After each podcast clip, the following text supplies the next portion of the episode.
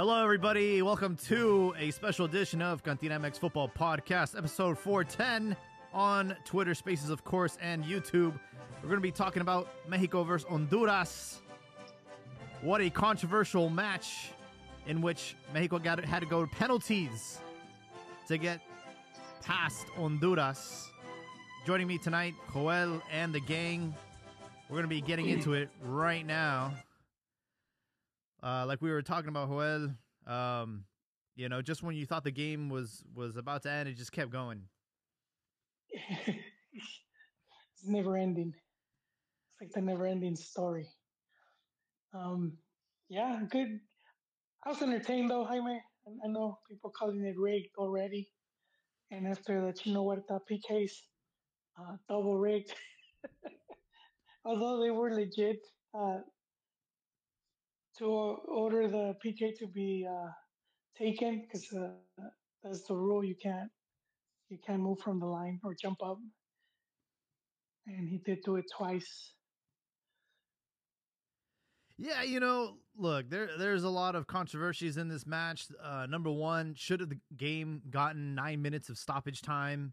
You know, we'll, we'll let our listeners on on Twitter Spaces, um, you know, chime in in a little bit.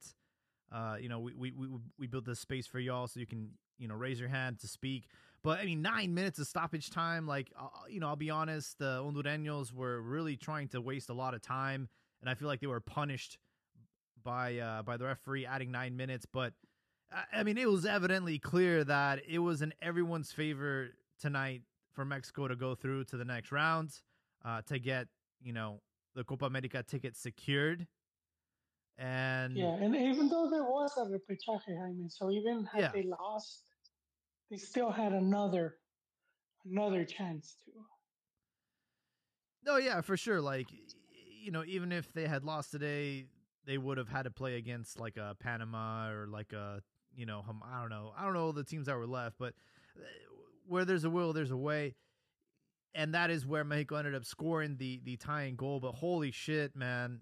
I don't know who the hell is training the strikers how to finish, but they need.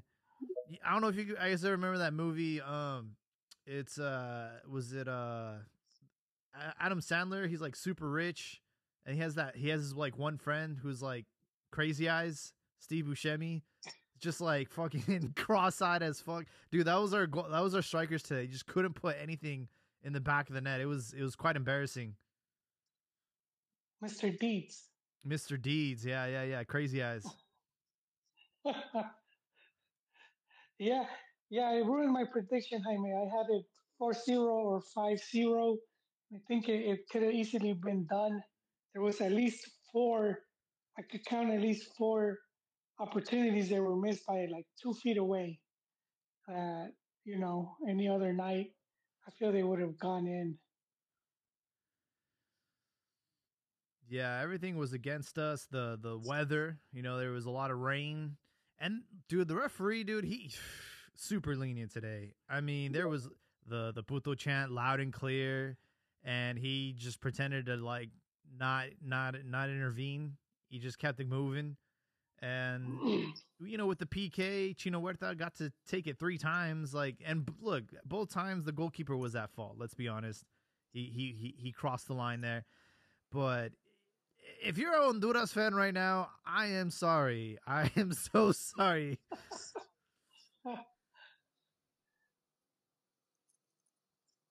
Abdias, how'd you see the match? ¿Qué onda, putos? No, um, it went well. it went well. Honestly, I loved it. So I want you to do me a favor. I want you to search where the ref is from.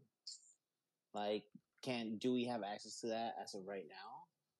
Porque ese señor entendió perfectamente que esto no es algo homofóbico, pero sino cómo es que el público le pone presión a el equipo visitante. Because oh, that crowd did not give up. I, I guess I thought you were going to say that he was probably Salvadorian and therefore hates Honduras. Good, good, because you know you, we as Mexicans hate them. Like there's there's a hierarchy. Learn your fucking place. you, you're on the chat. I, I thought that became a non-issue after Qatar. After the right. Qatar thing, it was but, like But in the US, it's still a problem and they still like bring it up and it's like that whole issue. So what I realized was the chant isn't a problem unless the Mexico is playing in the US. And guess what, guys? We always play here versus when we're playing at home, nobody gives a fuck. It is I part of the culture. If it doesn't get brought up, then you could say the the fans that's still screaming that won that they won that war. Exactly. Like, dude, it, and it was a beautiful thing. Honestly, it, to me, I loved it. It was mwah, hermoso. ¿Verdad? Porque más importante, el público se quedó con el equipo. Like, the public oh, stayed Oh, that was yeah, that they did stay, right? but Like, In you the didn't rain. have them. Exactly. And, like, el ambiente estuvo bueno. Like, they were there. Like, it was a good time. So they did it mm, right. Now, they got an extra hour for the price of admission. It's like if they went to a double feature. exactly. Now, if only they did half price drinks. Ahora, you know what would be fucking badass if they could do probably help out with, with all that rain. The maruchans y, y la chela that you pay for with your uh, Ya valió with your la patch. Maruchan. Pero no, estuvo bueno. Me gustó. I'm gonna be honest with you guys. The team kind of played like shit the first half. It was boring. They really, really didn't do much. If anything, the one thing that gave me hope is the last 20 minutes. Uh, Right. regular time or stoppage time? All of it. All of it. Like the stoppage and regular. Mm-hmm. because they didn't really start balling out until like the 80th. Because the 75th, 76th, it was still super sluggish. Mm-hmm. And then it was like, for some reason, I was like, oh, the game's about to start, right? Like now the real game started. It was the 90th. And I was like, fuck, never mind. Because ahí es cuando they started really pushing. And at that point is when they got the, the extra nine minutes, which I'll stand by it. Does feel a little bit dirty, but you know what? So does a finger in the butthole and shit happens. So why not? And Edson Alv- uh, Edson Alves scored in the. Uh, I mean, it says here the 111th minute. Or sorry, not not 111th minute. Um, 90 90 plus 11. Who got the assist on that? Uh, I don't know. Uh, you know his name, Who? Santi? Jimenez. Mm-hmm. Hey, look, no one is excused from this horrible. I mean, the strikers. I'm talking about the strikers. You know, you had number one, you had He- Martin as the striker starting. No, no, no, no, no, no. Él es nomás el desgastador. Desgastador. Let, let's get his role within the team straight. All right, pero está bien mamado. He's just like a bodyguard. he goes in to soften him up, and then you send the lanky kid to stab him. He's like the fluffer. What is he? Mm-hmm. You had you had Antuna as a starter. You had the Jorge Sanchez, which I don't know what he's doing to continue to get called up for the national team. Bro, it was sad. Like, it was like, what the fuck are you still doing on the field? Yeah, terrible, uh, questionable lineup. I know that you had Chiquito Sanchez. He's he's having a great moment, but man, I, and and there was times in the game where I'm like Chucky Lozano, like, what are you doing to still merit, you know, getting called up? Because there was there, uh, early in the game he he wasn't playing well. Obviously, he he he found the the the afterburners and and he uh, he had great stamina throughout the game. But really, what what saved us today was Luis Chavez, the free kick going into halftime. If this game's 0-0, there's no way we score two in the second half.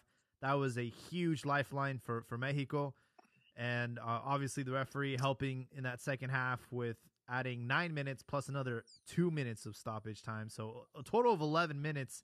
It was basically the referee said, "Until Mexico scores, we'll end the match," and that's exactly what happened. But Are you mad about that? I don't know. saying, I, I, I'm trying to see this from a neutral lens, and if I'm Hondureño, I'm pissed, bro. I am pissed. I mean, first of all, you should thank God that you're not on hondureño. Second of all, bro, just rock out with it. Like that's my thing. It's like two things I wake up doing every morning. One, I wake up thanking God that I'm a man, and two, that I am not Salvadorian. Like that's that's how it starts. So hondureño is just the next step down.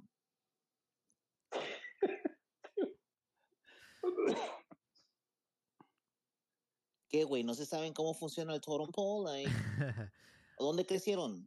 I look, I got a bone to pick with Habibi because you know he's praising Santi, Santi this, Santi that. What did Santi do today except put the ball not on the back of the net? I And- mean, get an assist. And here's another thing too. You look at all these players that are in Europe. You look at Araujo. You look at Orbelin, and and these fuckers they they were horrible out there. Horrible, absolute trash. It's like we're not sending our best. Who scored the goals?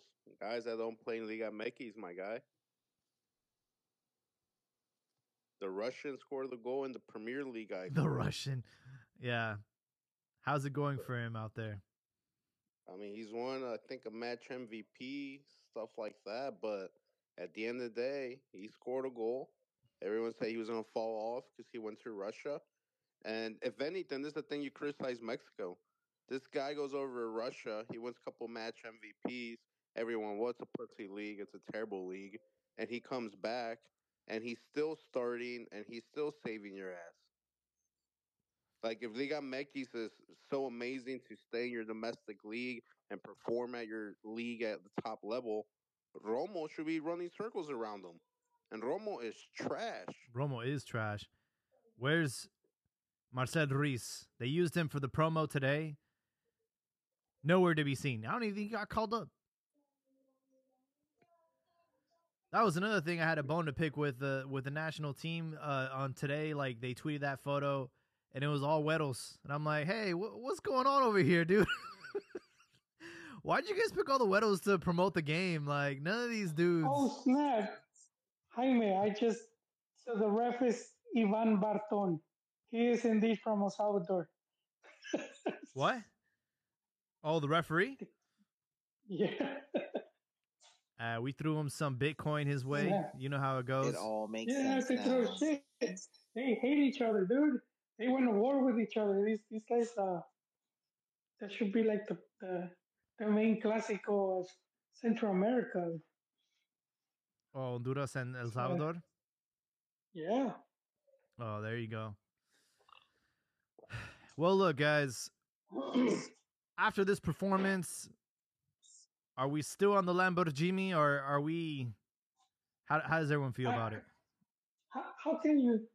His tactics created like over 20 chances for Mets. So for me, as far as coaching, he, he did his job. Any other night, these players put it in. That's yeah. like every Mexico team at every home game. Hey, we're going. We're going on this opponents. game. No, Dude, it doesn't matter. No, no, this- Tata, Piojo that's not every game. Hugo No, Sanchez. not Like, that amount. Not not. Mexico's a home team against CONCACAF opponent, they generate a lot of chances and score That's very not few. That's not true. Not always, bro. Jimmy. He's gotten our shit pushed No. in. Remember how we It has almost nothing missed? to do with ¿Te Jimmy's acuerdas cuando tuvimos tactics, que man. repechaje to No. get into the World Cup? We got our shit pushed in, bro. Like it's happened. Like el Azteca no es una fortaleza y no ha sido una fortaleza por mucho Yeah, tiempo. but Exactly. It hasn't games, been. did they In, not generate a lot of chances? They did. no, we, The dude, the stats are there. But pull it Not up. Put it. Put, you you you could No. pull up the the info, man. You're just going off of memory, and it's distorted right now.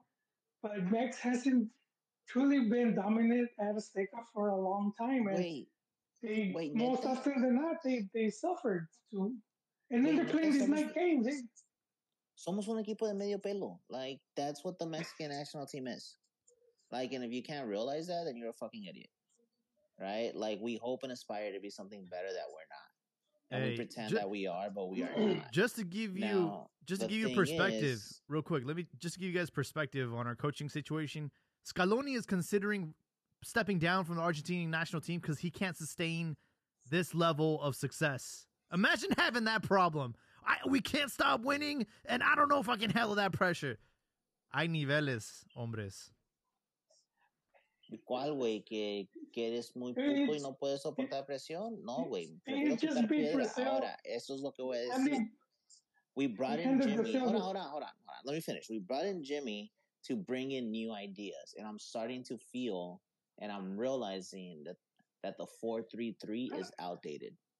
I don't. I don't think they brought him to bring in new ideas. They brought him to they could have some sense of continuation from the last cycle because they did such a shit show of planning for for uh, being World Cup hosts. Pero también, güey, el, mam el mame de que era europeo, que venía con una mentalidad diferente, que iba a trabajar diferente, and all of this, it was very much so, hey, he's the leader to generational change and also a different That was the fluff. That was the that was the fluffing though, man. There was Pues that huevo, everyone likes a good fluff, so ahora now let me fucking jizz.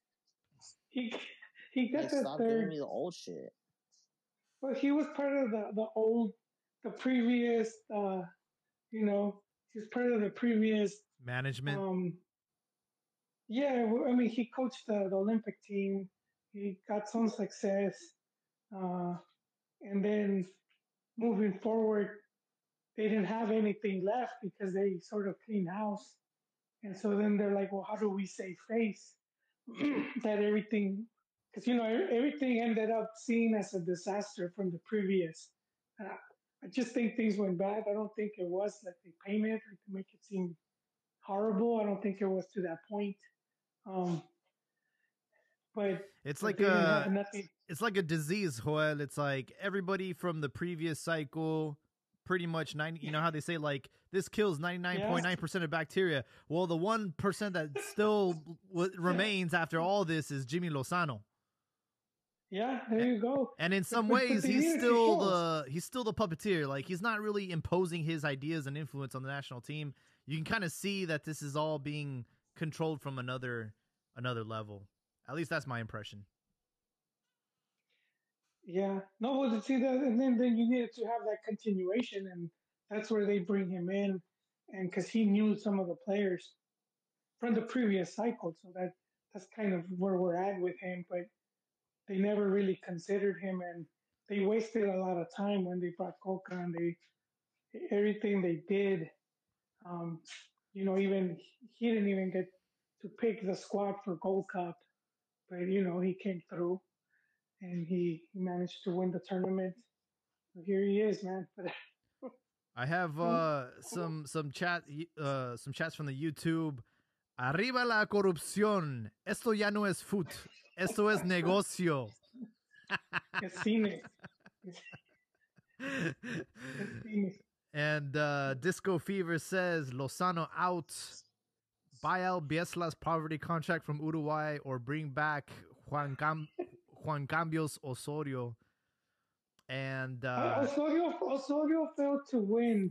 He never won a second round match.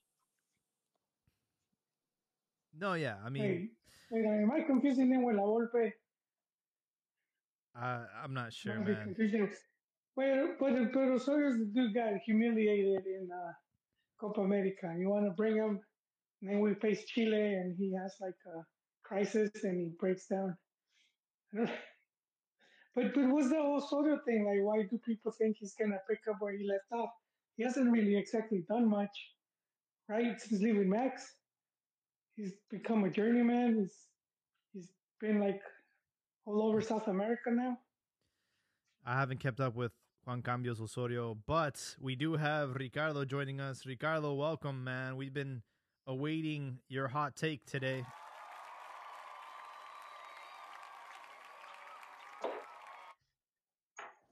Thank you for having me on. How you guys doing? Doing good. This is all your fault, Ricardo. Ever since America being the base of the national team, we've seen nothing but shit. So this is all your fault. Well, I was about to say you should, you guys should be thanking America for saving Mexico's ass once again, because everyone else is recycling their garbage, and America is is is saving face for this crappy ass team. And, my, and look, I, I have a couple of takes uh, I wanted to share with you guys from Oh, what yeah. I see. Because usually the the like a, a combination of chiva chihermanos, gatos, chemo, chemos always have this argument. They're always right before they drink their big cup of fluoride and they huff on the paint, right? They're always mentioning how uh, uh, agendas and things like that, right? For instance, Santi, the deadliest catch Jimenez, once again doesn't show up. But I'm just gonna I'm just gonna leave it at that. When you when someone gives you an opportunity in life or in or in sports, you take advantage of it. You just don't. People don't just give you shit like other like uh, other people do. Mm-hmm. Wink, wink. Santi Jimenez. Malagon took the bull by the horn and he showed up. He did. He knew it was his shot and he took advantage of it. And that's how you make an argument to be a starter on the national team, not by crying, making up conspiracy theories, and being apologists like some people on this panel. Hey man, look, Malagon, I'll give him credit. He stepped in for Ochoa. He did a great job today. Saved the penalty. And um, was probably the only one that was um, excused from from tonight's performance. Also, Machin Alvarez. I, mentioned on the last podcast we need a leader. We need someone to step into that Rafa Marquez captain role, that that Guardado role, and and he he he listened to us. He he put that armband on today, and he led the team to glory. And uh, you know, I hope he continues to mold into that that character. Unfortunately for him, he is a high liability with with his yellow cards. It's like guaranteed you're gonna get a yellow from him. So it's just one of those things that um, you know comes with with having a strong character. And and a couple more takeaways, Jaime. It has to be said.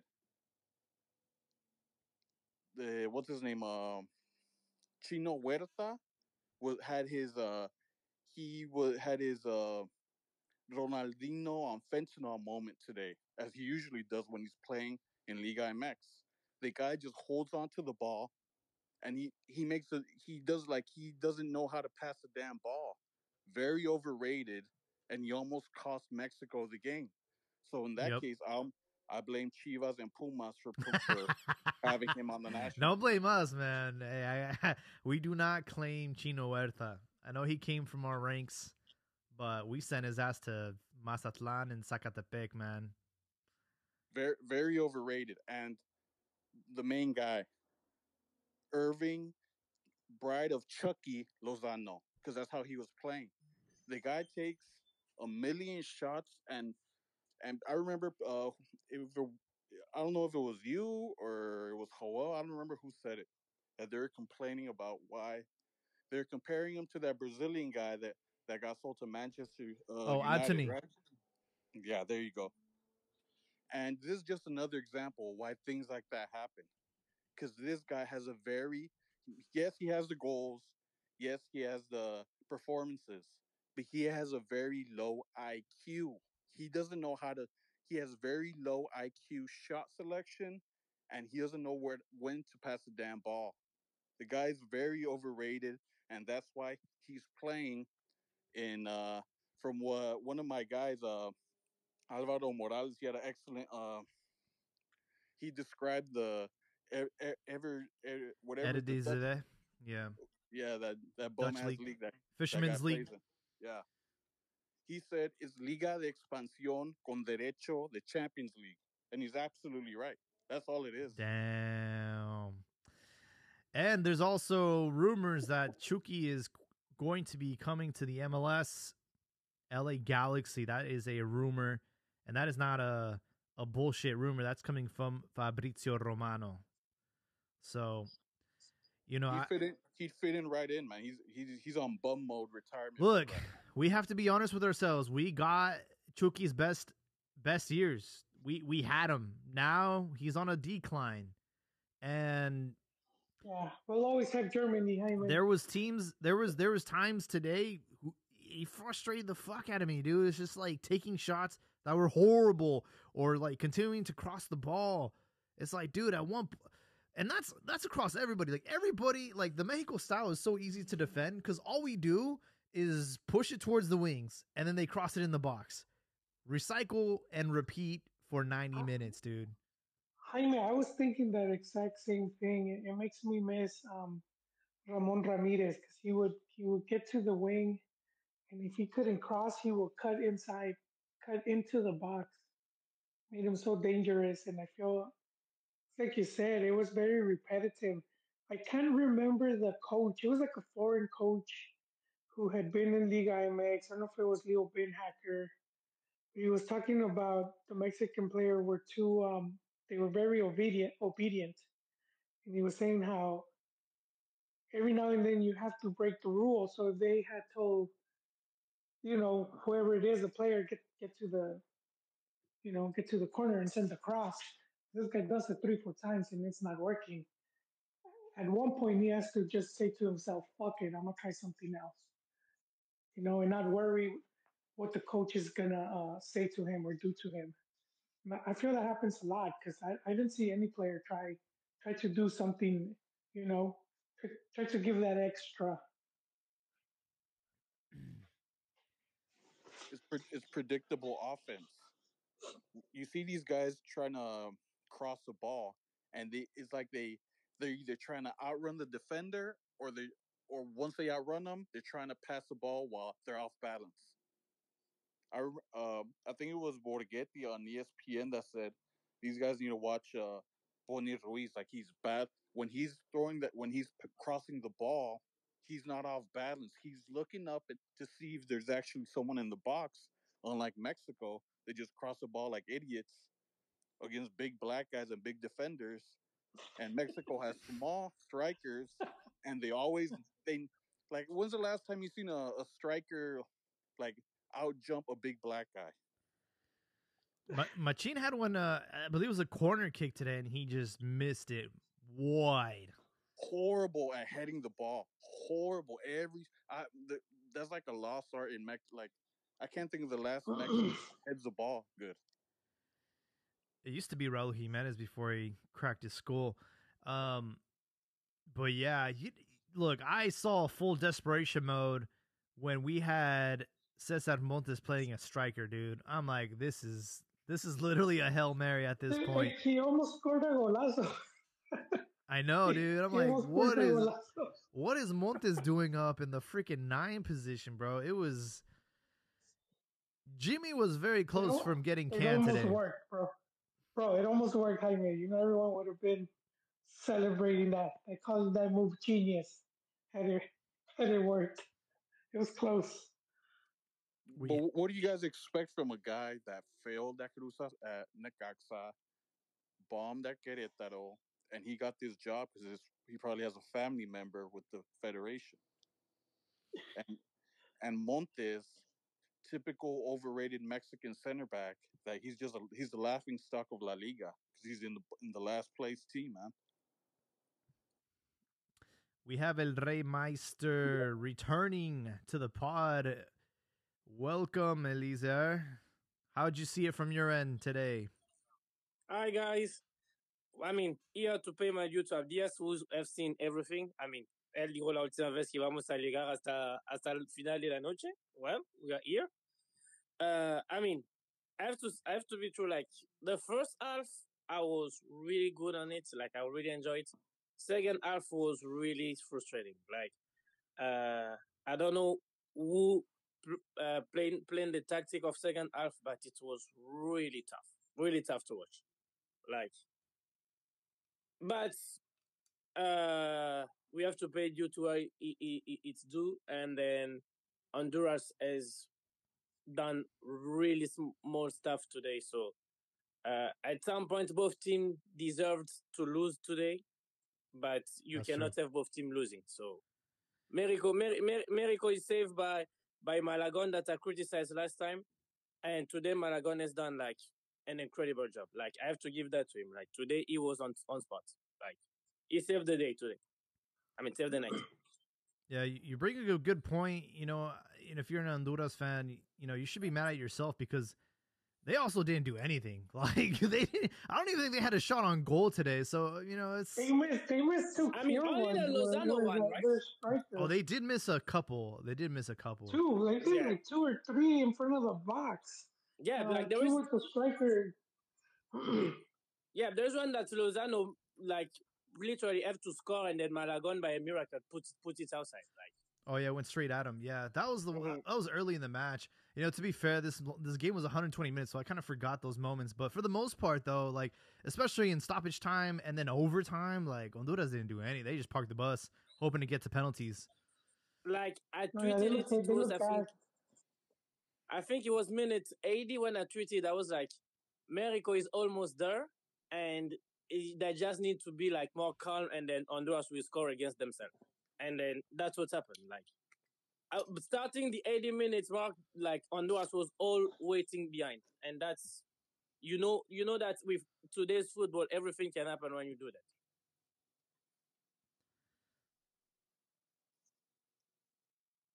All I want to say is thank you, thank you. The rest of y'all pay fucking homage. All right, I told y'all we were gonna be here.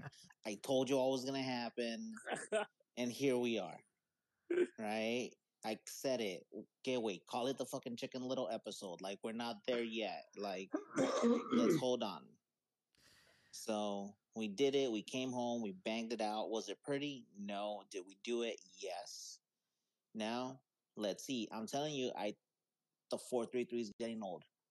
We have to do something different. Cuando when he really started to push, that's what that team did better when he started playing with with both Santi and Quinones up top, and Santi was able to kind of play a little bit looser and generate more shots that worked. One of the problems that we had, and they even said on the commentary, fucking Quinones and Santi are both fucking screaming for the ball. They're like, "Yo, I'm here, I'm here," and he's they're not being fed.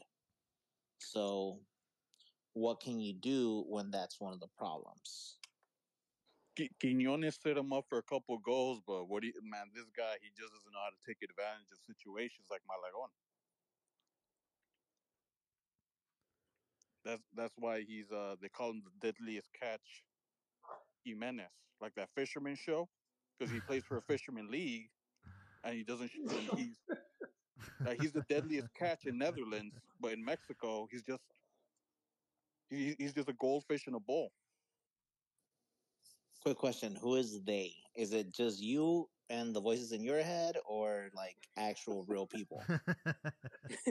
Are they in the same room the- as you? The the paint sniffing chemos. That's who. I mean, Santi today score. I mean, he scored the penalty and give the the assist of 2-0. I mean, Santi has done his part today. You cannot criticize him. I, I was holding my breath because this guy does, has he is a he's a known penalty failure. He doesn't know how to take penalties. He must have been watching Cuauhtemoc Blanco highlights. Uh, he during the missed his last four penalty before the one of tonight. Oh, he- that's what I'm saying. The guy's not reliable. He's not a leader.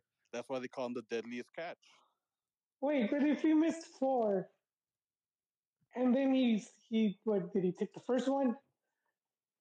I gotta give him some credit there, man. Take some nuts to step up and and and still have that confidence that you're gonna do it. Especially being the first one. Yeah. But it's Honduras, man. You guys are giving him too much credit.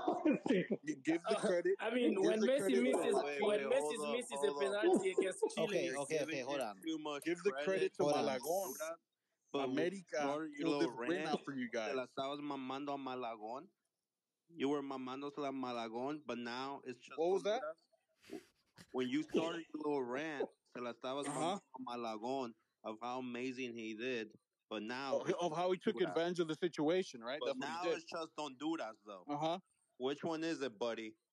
No, I said oh, he, he got What I- you there, man. what I said in the Second beginning. mate. I said thank America and Malagon for, for the win.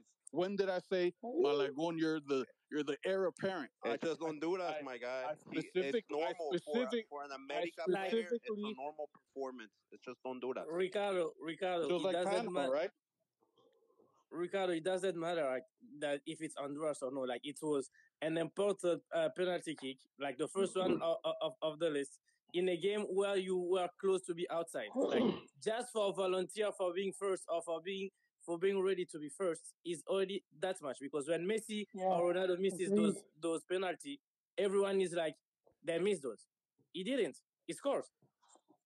Well, I'm I'm not criticizing the penalty. And I'm not over, I'm not gonna give him credit like you like I'm not gonna crown him the Holland's uh, uh like his uh, his competitor in Europe like you guys like to do. I'm just saying in the 90 minute like in the extra time and all the time he had with all the hype he's getting again he's not showing up. I mean, you you you're really straight on that one because no one, no one, no one of the whole eleven were actually appear on the on on the extra time. Like no one, like all of them were waiting for penalties. Like you could see that they were all like Honduras was tired and frustrated about the goal, and Mexico was like tired, but because of every all, the effort they did for the past twenty minutes, like no one has done anything during the extra time. No, but the person that had the best game is Malagón, and that's why I'm saying you guys got to thank America as usual. I mean, the goal, he, he did his job. If you go by that, he did his job. He was supposed to stop a penalty, stop a penalty. That's it. No, I I I, Before the I, I love two I saves, love my that you just said that it's two his job, right? saves. Yeah, it's his job. It's his job. Yeah, But when two someone saves else in does under the same- 20 minutes. when You're someone else does Jesus the same thing, it, it's extra. It's it's uh the fucker gets a bonus No, because he no. did extra. No. I mean, I'm not saying that Santi was uh, was extra. I'm just saying facts that he it he took the charge on the first PK and he gave like the assist on the second goal. He did his job. Like I mean, he's not the one who scored, but uh, if he was not there for for that assist, maybe the now we are talking about Mer- Merico having to play everything in March. You know what Magallon's bonus is? Is the fact that now he gets to compete for the starting position. And it's like, oh shit, why don't we try him? You know, fucking we got all bones. You know, here. the second they clear Ochoa, he's coming back as starter, regardless of oh, what. bro. Regardless he broke of what. so easily. He regardless broke of what so Maga- easily that I have hopes. regardless of what Magallon did today, we all know that Ochoa puts asses on the seats. He sells tickets. He's part of the marketing, and and But- but- and, and he's going to go into the. I mean, if he stays healthy, he's going to be our starter in the next World Cup. It's inevitable. Definitely, definitely. Hey, did, did you guys see the list of the top 10 goalkeepers with the most uh, Clean clean, sheets. sheets? And For their national like team. fifth. Yeah, Fifth. In the, yeah. I mean, that's I what mean, happens when you've been the goalkeeper for what twenty years. How long has Ochoa been? but, Goal- he's, but he's there. Hey, but he's there, dude. He, In he's terms putting of what? on the map. What, what was that? The Oh, most clean sheets for what? it was uh goalkeepers team games. with goalkeepers for their national teams with the most clean sheets. Uh, Casillas is number one with like over hundred, and Ochoa was on that list. Uh, you said five, Fifth. fifth, yeah. Yeah, he's like in fifth. It's a Ochoa Buffon. But look, you can put a um, traffic, you can put a scarecrow in the goalkeeping oh, position. it's- It's it's it's a numbers game. It's a numbers game. He's been our goalkeeper for how long now? It feels like it's he's been our goalkeeper. Like he made his debut in 2006, you know, for America, right? So he, he's been. Those guys, those guys played just as much to get that many If- games. Not just how long. So he's the basically, if a kid is if a kid was born in 20 and 26 and and 200, uh, 2000, 2006 you only know ochoa is one number one Yeah, I mean, if you would have put like Talavera in that same like same opportunity as Ochoa, Talavera probably would have had the same amount of go- uh, clean sheets, if not Who more. knows? We, we can't say that, Jaime. We really can't. When you give a That's, when you uh, give a who knows? goalkeeper that kind of stability, he's going to obviously like give you that those kinds of numbers. No, Talavera will have one less. The one He he, did- wouldn't have had was the Brazil one in the World Cup. He, he debuted in 2004, Jaime. Yeah, there you go. And for the national team, probably like 06, right? Or 05. I don't I don't remember when Ochoa started getting thrown into the mix. But you know, he had a two, he had to watch like a couple of World Cups on the sidelines, right? Like he didn't get the nod in 06, he didn't get the nod in 2010.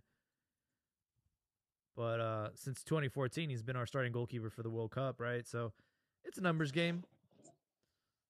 And an, another stat to throw out there: this is the first like uh time Mexico has been in a shootout in in Estadio Azteca and has won it.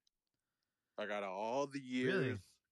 they've played there, like w- w- like in significant uh, like uh, qualifiers. I can't remember. When's like when we when we've had the opportunity to when host? was the last time? That this was Yeah. the first time they're saying on, on the on the right after the game. First time what? that that we've that we've had a penalty shootout in an Azteca and in an official match. Yeah, because the other one are like group, uh, well, group stage games. Oh, yeah, So, but like, to the World Cup. Wait, no. No, When Mex hosted in '86, they didn't play at Azteca when they faced. No, wait, they lost. no, lost they. in- No, I mean I I when they go it. to penalties, They they haven't when really. they go to penalties against I don't know. Germany. Is it the Hugo doesn't shoot? That was in uh the United States, bro. That wasn't in, Me- in Mexico. No, it was before. It was they had. Hold on, man. Let me. Uh, anyways, It's pretty far back. But interesting fact. a like,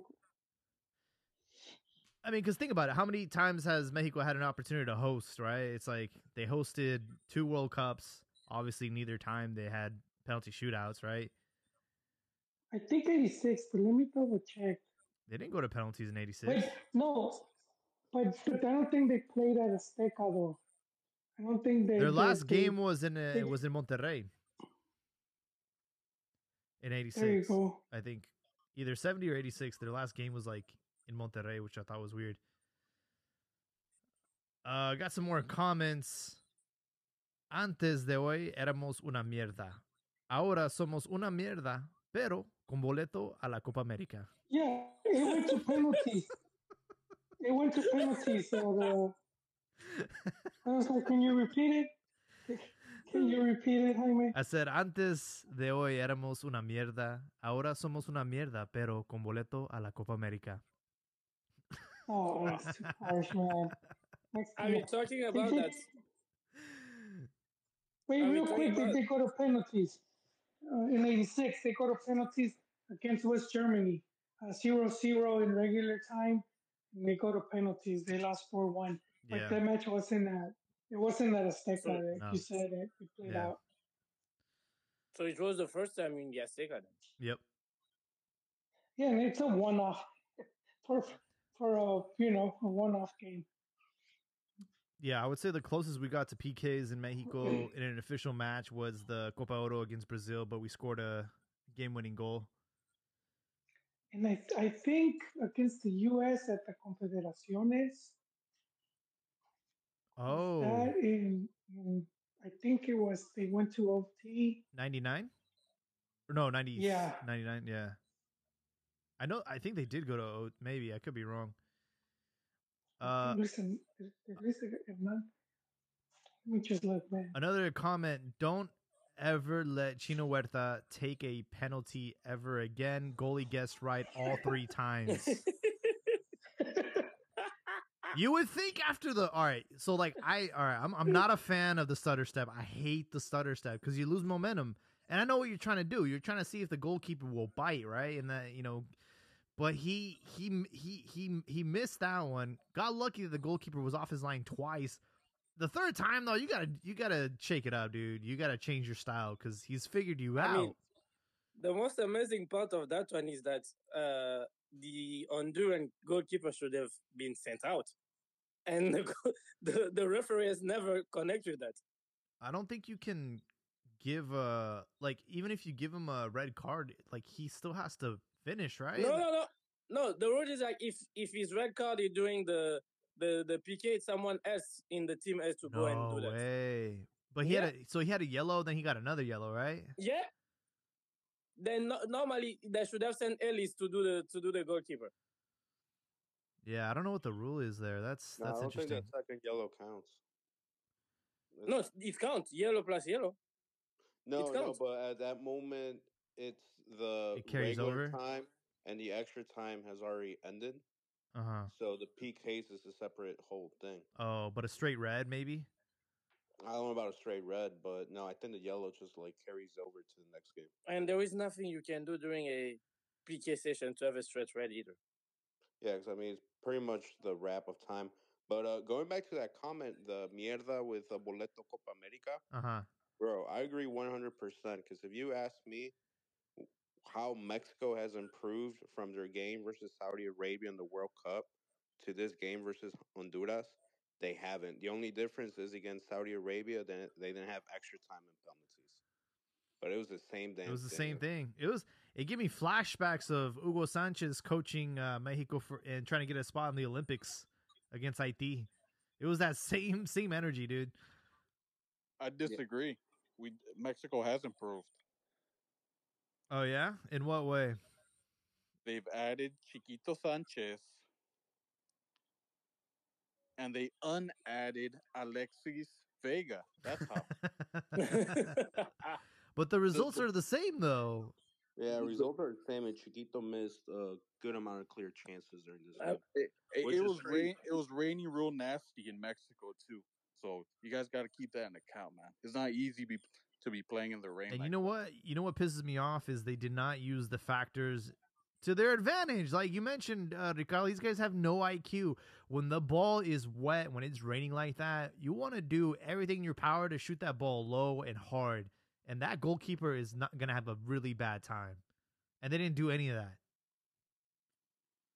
Talking about being in the Copa America, now it's the opportunity to uh, erase that 7 0. Because the last game of Mexico in Copa America ended up with that 7 0 against Chile. Ah, thanks for reminding us. Well, I don't think it's getting erased, man. I, unless they would have to beat Chile, face Chile uh, in Copa America. And Joel, And if it's the the Chile I've seen tonight and I've seen on, on Friday, Mexico, is- Mexico being all Mexico that they've been in those two series should win. Like Mm. Chile is really, really poor. Like there is, there is, they are really like miserable.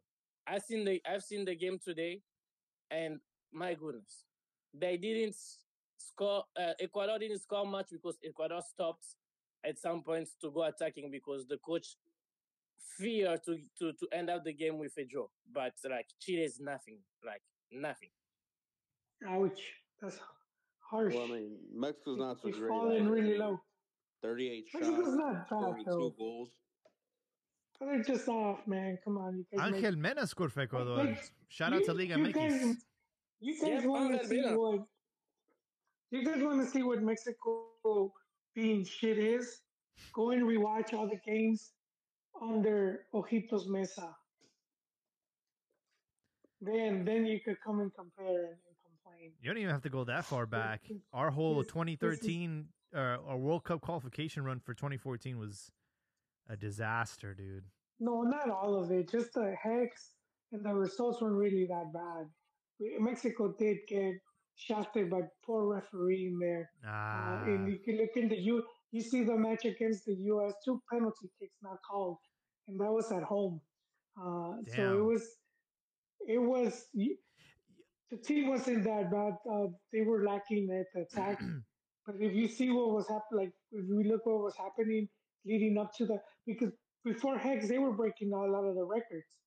Uh, they even did more points than Osorio in in the, the round before Hex. Then they get to the Hex, but by the time they get to the Hex, a couple players had fallen off the radar. Some some due to injury and whatnot, and, and I don't think the, the coach knew how to replace them properly. And some of them were just playing really horrible, like um like Andres Guardado. He was just playing like trash. There was a couple players that got there Chicharito. I mean, and, and I think people forget like the even the fans were calling for, you know, once Piojo took over the team to to leave out the the European Euros. players. Yep. They were they were going. I got to that point, but um, but that team that team was pretty. It wasn't that bad. I, it still confuses me how they they get to uh, what, what was it Confederaciones right in Brazil, and, and they're playing Brazil and Italy, and people are complaining, and I was like, how, yeah, what fucking world is this, man? Where how are you? They didn't even get washed, dude. I think Italy they lose to a golazo from Pirlo, and then Brazil was fucking hosts. Yeah. And it's not like exactly they fucking. And then we played Germany, right? We They were- played Germany. They were- no, no, but not in that, not in that confederations. That was like just the group stage. I think Oh. they played Japan or someone else was the third, but Mexico wasn't bad. To me, they just made they made that team look so horrible that it was like people bought into it. They bought, and it was trash. Um, Yeah. that but that one that that mix from Ojitos, oh, that one was hard to see, dude. That they had no idea. They couldn't generate shit. It, it was just bad, dude. I remember. Okay, so it goes back to the same point though. How has Mexico improved drastically since? Well, they just started. I mean, why are you expecting all this improvement almost overnight? This guy Overnight, had I'm to talking take- about from Ojitos Meza till now. I mean, there is something. There's something that we have to take in consideration. Uh, Jimmy has not done even a year yet. Like, Yeah, and and G, Jimmy has, has taken the team to play uh, Copa America with uh, Can- uh, Canadians, uh, Canadian teams too, and uh, USA teams too. So made it to a final, won it, and then now he's in Copa America. Something is something. Now, if you ask me about the game and the style, um, uh, I cannot say anything. Like because one day they, they look like they're the best in the world, and another day they look like they forgot about the football. Like, I can say how their progress, but results are there. So let's let's give let's give it time. Let's give it time. yeah. No, from from just to answer your question real quick, like the improvement. I don't think there's been much. It's gonna be hard because you- you're asking Mex to break into like that top ten, you know, and they've been at 15. But even to stay at that top 15 for the past 30 years is very impressive. Very few teams can do that. You No, could see Costa Rica. You could see Costa Rica with the great World Cup they had 2014, and then they just disappear, and then they can't do that.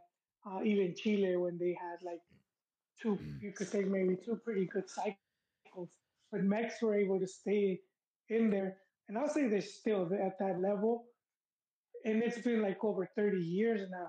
It's it's not easy, but then to to break into where all these teams are like Spain, Italy, Yeah, France. look Well, that's that's some dude. We're we're still because no, I'm just giving that as an example of how difficult it is to to to maintain that consistency.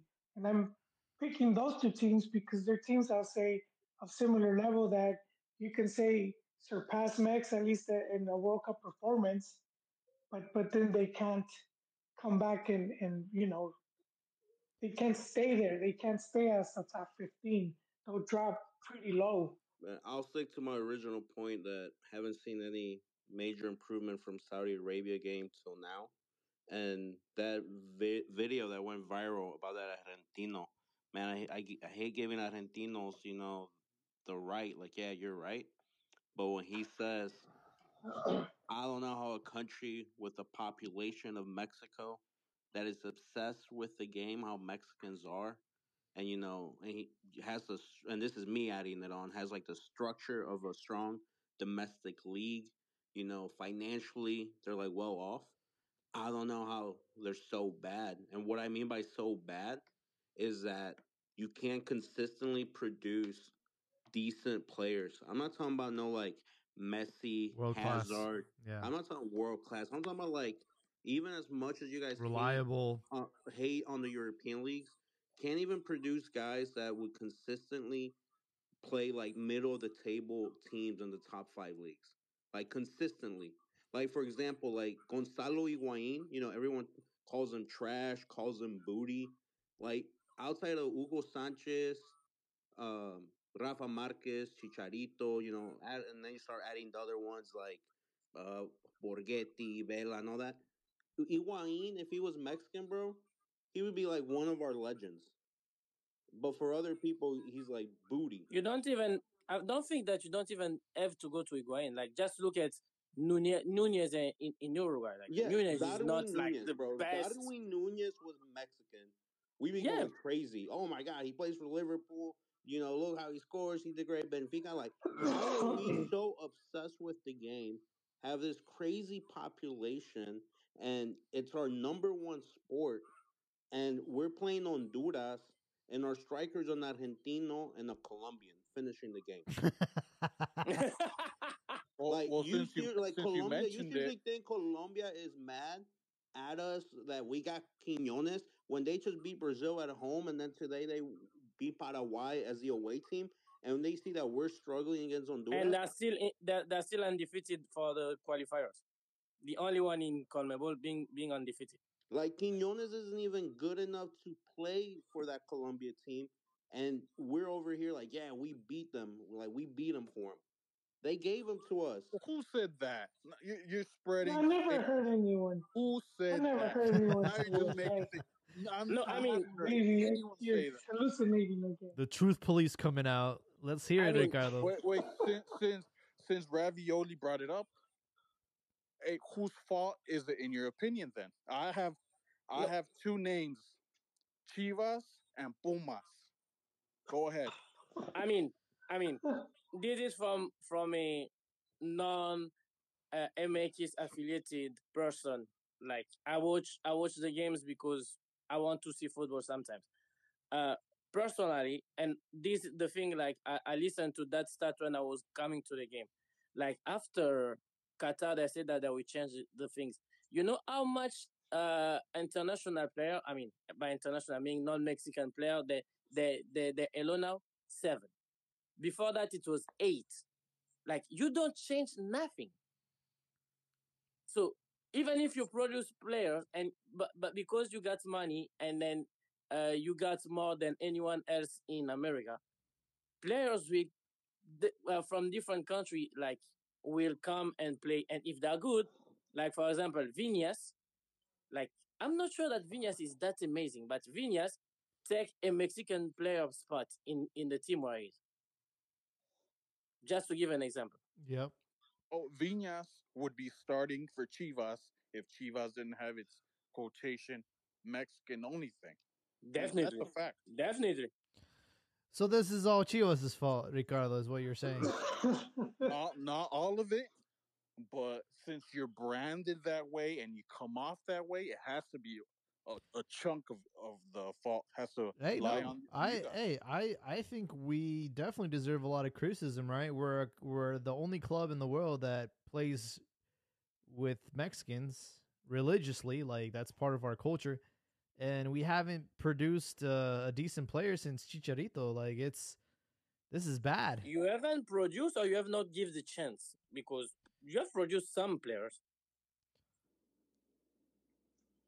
Ah, I don't know, like y- y- none of them really come to mind. Salcido, Salcido was good. Salcido, Salcido and Massa were, were good players that I- went no, I'm had talking about after Chicharito. careers. And, After Chicharito, okay, like we really tenés haven't razón. had anyone, yeah, not even close. You know, it was, it was supposed to be Fierro. Piojo's not even ours. Piojo Alvarado is a product of of uh, what Cruz Azul, so we can't even claim him. Ah, ah, ya sabes, papá. Yeah, well, with You- that man, They, they to can't claim him either. He's from Mexican players, Celaya. He's not from Cruz Azul. oh, We gotta we need to focus on a different sport or something. I think our focus on a team- different sport. I think our baseball team's gonna win the world title before the soccer team does anything significant. Yeah, we need um, Arozarena to join the national team. Uh, he's the best player, and he makes everyone, look- the rest of the Mexican players, look average when you see him play. Yeah, we just need to start mixing with uh, Brazilians and Argentinians and start having uh, mixed babies. What's this? That's you Sage and Oh, Talking about the- mix. what's that guy's name? Okay, Jimenez. Decas or whatever. Yo, you know, looking Gio. We want more geos? looking at um qualifiers in CONMEBOL, man, you have Argentina in first place, Uruguay, Colombia, Venezuela, Ecuador, and then Brazil. What is happening? We might have a No, but- chance next year. But this is the thing. I don't even think that's such a bad thing. Because like if you look at like Brazil's roster, uh, you have you guys like Emerson, Gabriel Jesus, um, you know Rodrigo, Rodrigo. Villa, whatever. If you look at like their team, they have a lot of guys that are like twenty five and under. That is one of the consequences of doing the generational change. You're going to be I mean- working out some kinks. I mean, And I mean, for for watching a lot of CONMEBOL, Brazil is going to like a really tough time, like in federation wise, where they're trying to restructure to to change the structure of everything. Plus, uh, but Brazil is doing something that is amazing. Since the World Cup, they don't have a coach. Like, pusiaron a uno ahí para hacer una pasantía, like the, the coach of, uh, of, of Fluminense. But, but basically, he got the job because when they see who to put, like, Flamengo did have a coach, uh, Palmeiras coach didn't want to go. Uh, so, le, le miraron a él que es brasile- brasilero y dijo, voy a ir. But, like, no one in that team is listening for him. Like, you could have seen it, like, today, and you could have seen it against Uruguay. None of the European kids who are coming to play for Brazil is listening to him. None. Hmm. Yeah, but the other thing is that they're doing what a Me- Mexico's afraid to do with just bringing on a bunch of, and they're not even that young. These are guys are like You 21 to doing it on 25, younger guys. And Mexico's so afraid to put younger guys out there, you know, like Marcelo Ruiz, things like that, afraid that they're going to screw up and get eliminated against Honduras, that they keep leaving all these other old heads in there. They're kind of giving them that. result Look at they're our youth teams. Look at how our youth teams did today. Oh, How- yes. how did oh, our- 5-0 against Mali. yeah. 5-0 against Mali. Guys, I'm from Africa. Mali is the first generation that you can say that got a sub-17 team. Like, they didn't have any before that. So having 5-0 against Mali, my goodness. Yeah, and then Y en el uh, amistoso con, en el Ah. sub-23 contra Inglaterra 6-1. yep. My goodness. Well, that's not that surprising. The England one. I mean, Still though, man, like it's shit from from end to end, bro. And it hey, just, hey, but Ho- Joel is always praising Mexico Actually- about its youth system and its structure. What was Well, yeah. It doesn't. Nothing. I'm gonna come mean, in you're and bound say- to lose. You're you're to lose games. At, at the end of the, or whatever. doesn't matter. But at the end of Yeah. the night, they're they're they're still competing in the tournaments. They're still getting results. I mean, you can't. They're not always gonna. Joel, ahí está la clave. Joel, ahí está la clave. At some point, you need to go from just competing to want to win. That's the difference. You need to go No, from just competing to want to win. I agree. I, I agree, but like at the under seventeen level, it's it's one where they have already two. They have uh, two championships and like one or two other where they make the final. So I mean, you're not, especially at that youth level. It's it's you know it's not always you're not always gonna have that that good group. So it's it's difficult, but for the most part, consistently they I'll say they're still doing good.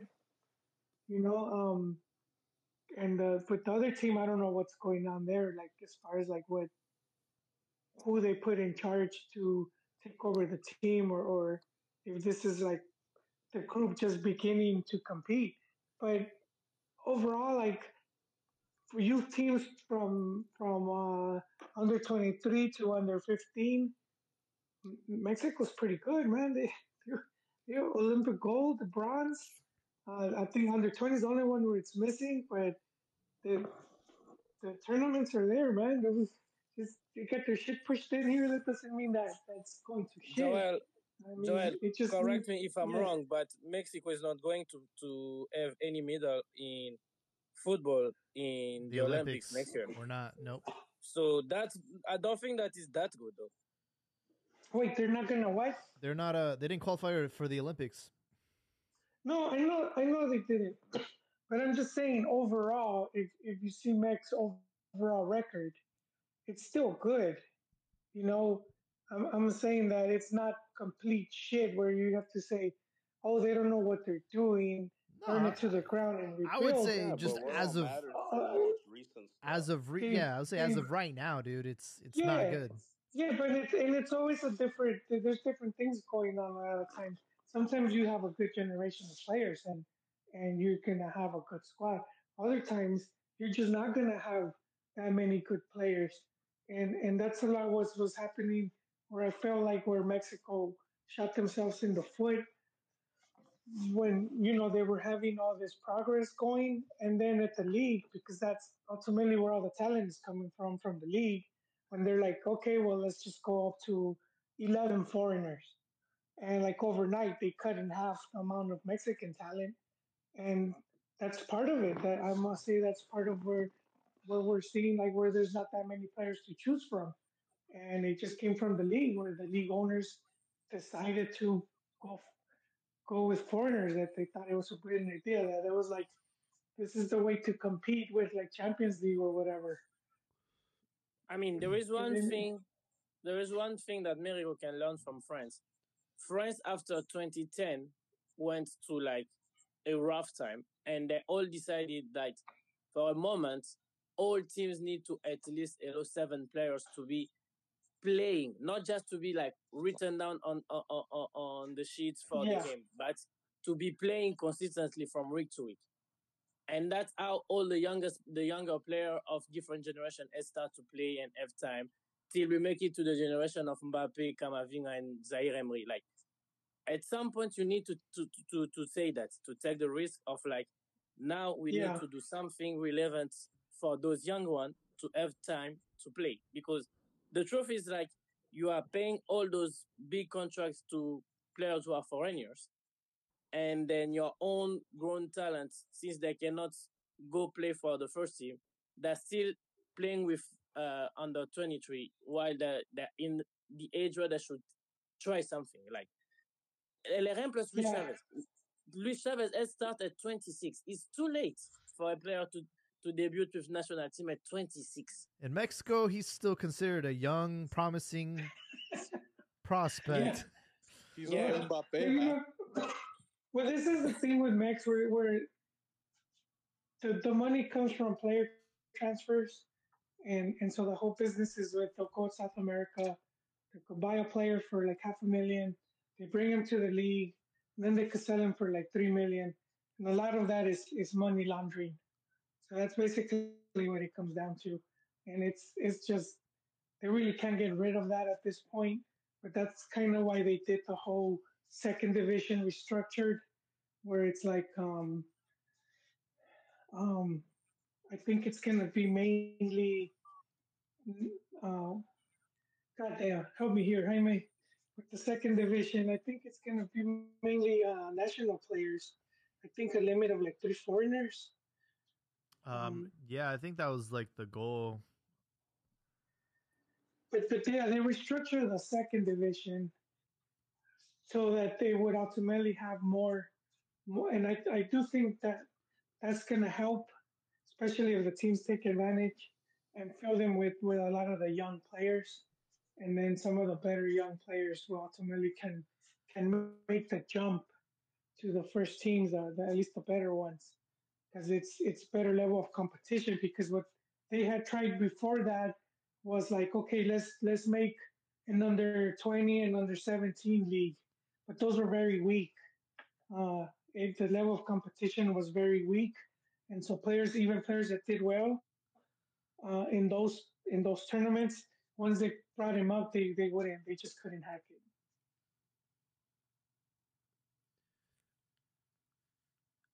So I'm looking at the structure here. Do we know who we're going to face in the semifinal? Because semifinal, I think I think you are going with Panama. I think Mexico goes with Panama and Estados Unidos with Jamaica. oh, okay, okay. You know who's gonna ball out there, right? Oh, There's more games. Who? Hey, who would uh who would uh Mexico played in the repechaje if they would have lost? I They heard would have they, they would have Was done it another Haiti or- draw, I think. for TNT. Was it Trinidad? It Yeah, it was was uh, Costa Rica or Trinidad and Tobago. Yep, one of those two. Yeah. Because on Google it says semifinal Panama, Jamaica, and USA, Mexico, but I doubt they're gonna let that happen. I happen. doubt that. I doubt Yeah. that that's happened. But I was I was listening in the broadcast that because this match officially on you know ended in a draw, it like changed like the rankings of the I don't know. It was I have no idea how they're how they're structuring this, but uh, you know either we have Panama, that's fine. Um, we do have confirmed the uh, venue for the semifinal and the final of Copa America. So semifinal will be in LA, and then the final will be in Miami. What a coincidence. Yeah. Who? Miami is getting everything, guys. Huh? What? Miami is getting everything. Eh, Who's that? Yeah, uh, like who's FIFA that player that, that plays in Miami? I forget. FIFA. I think didn't they trade him? No, I'm talking about said, Messi. I'm uh, talking about Messi. I mean, you want you want to know the mo- the, the funniest part is like in 2016, in 2016 Miami has had zero games, zero. I, I don't think all those people are going to be there once he leaves. No, Well, he doesn't have to leave. He could stay on board as like, uh, you know, probably even coach. So so he'll be like the mascot. They'll take him out like out of the offices and stuff. He's, He's not, not gonna be a supposed mascot. Come on, dude. Guys, Come on, dude. Guys, he's not supposed to leave. In his contract, he's supposed to, to do like Beckham. Like at some point when you retire, you have like time to go and have time for himself and then choose for which franchise he wants to sign for. And be a, li- eh, eh, be be the the the first like president to to choose which franchise he want to go. So Must basically, nice. if you retire if he retire today, he can choose to uh take what's the next expansion team coming? Like uh, I don't know actually. I know that's San Jose or something right? like that. Sacramento? Mm, They dropped out. San out. Jose has one already. Oh, San Diego. Sacramento. San Diego, there we go. Diego? So basically, like to, to, to make it clear, basically, if you retire today, uh, you can choose to be part of uh, San, San Diego's board. San Diego. That'd be crazy if Messi was to take that. But um, yeah, obviously they're catering this Copa America to Messi, and it being in the states, um, you know, it shall be interesting.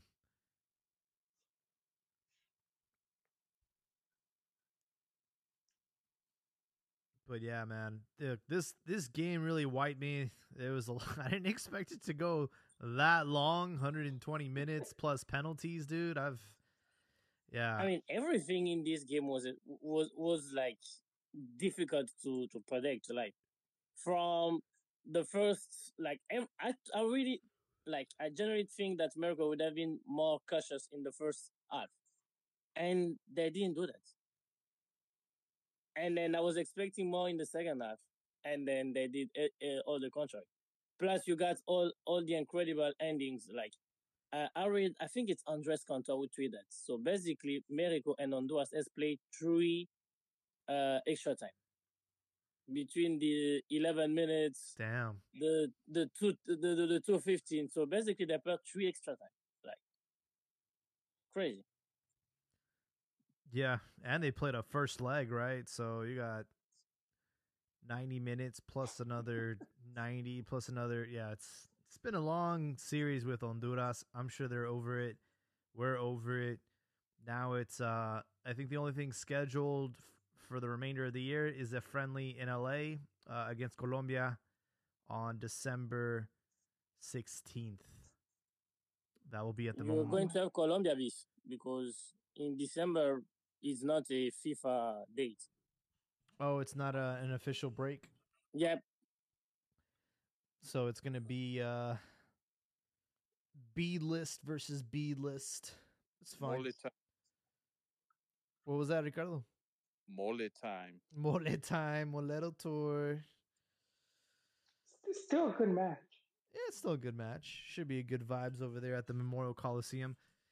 You guys remember what happened last time they played Cat, uh, Colombia, right? Is, where, where are they playing? In San Francisco, in Levi's? Was it? Mexico was up 2-0, and then they Oh, They end up 2-2. they lost that 3-2. game. They lost that game. Three two. Yeah, I was there.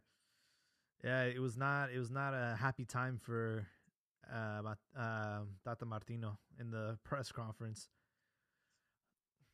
that one is like that one is end start. Like I remember one of his declaration was like the team was doing fine and then we just have like something wrong.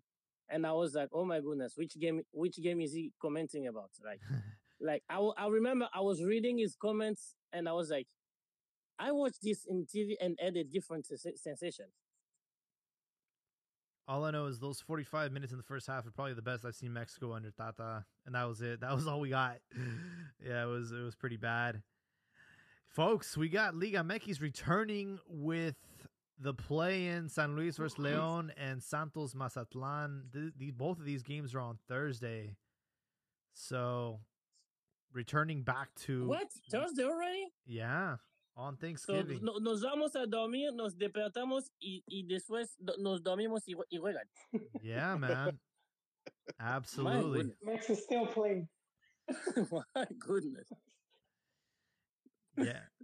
No time to chill, no time for anything.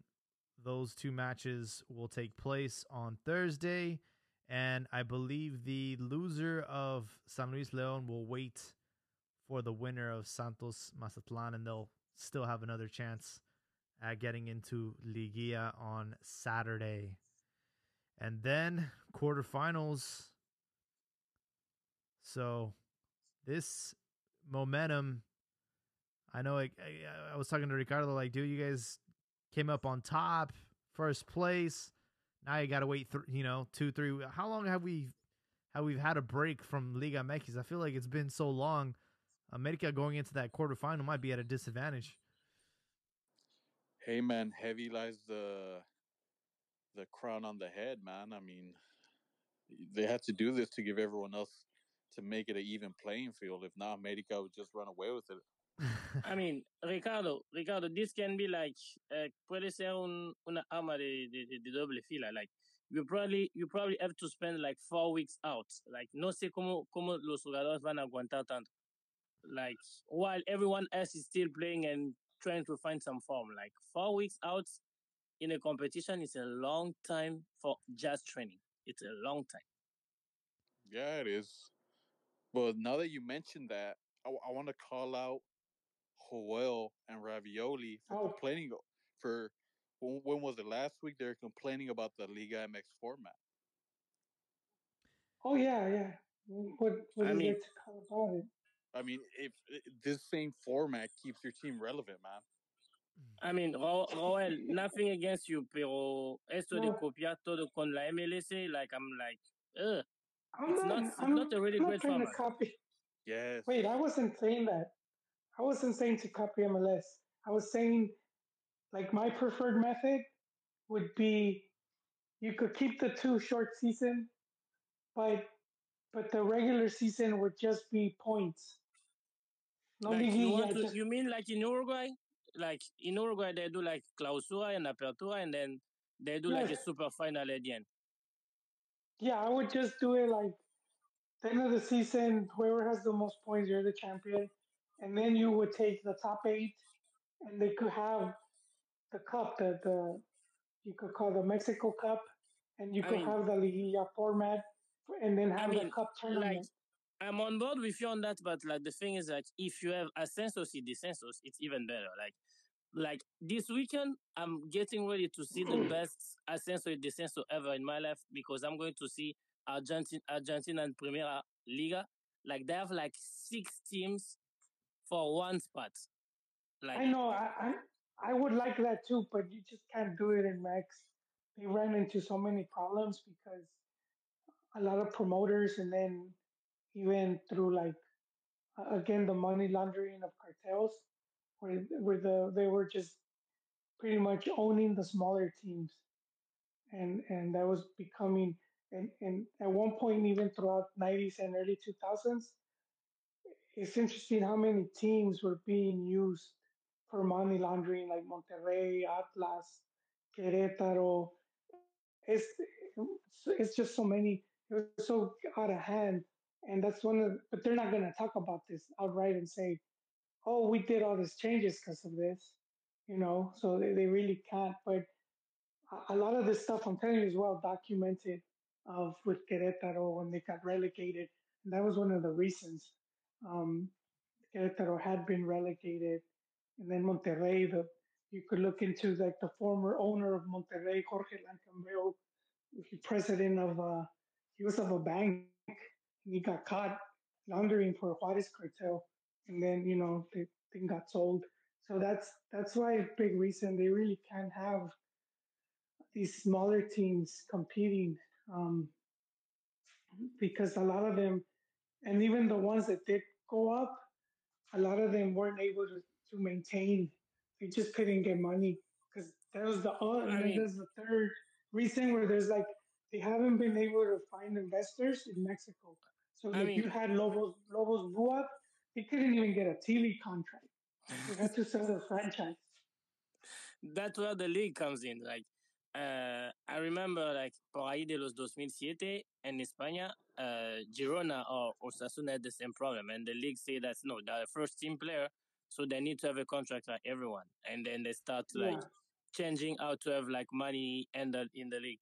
Pero, like, the other thing is, like, después tienes un torneo que en cinco años tienes los mismos equipos y cada torneo va de mal a peor. Like, Mazatlan in the last five years, I'm pretty much sure that they have the same amount of game loss than of game win, and every time you watch them, it's horrible because you already know that nothing will happen.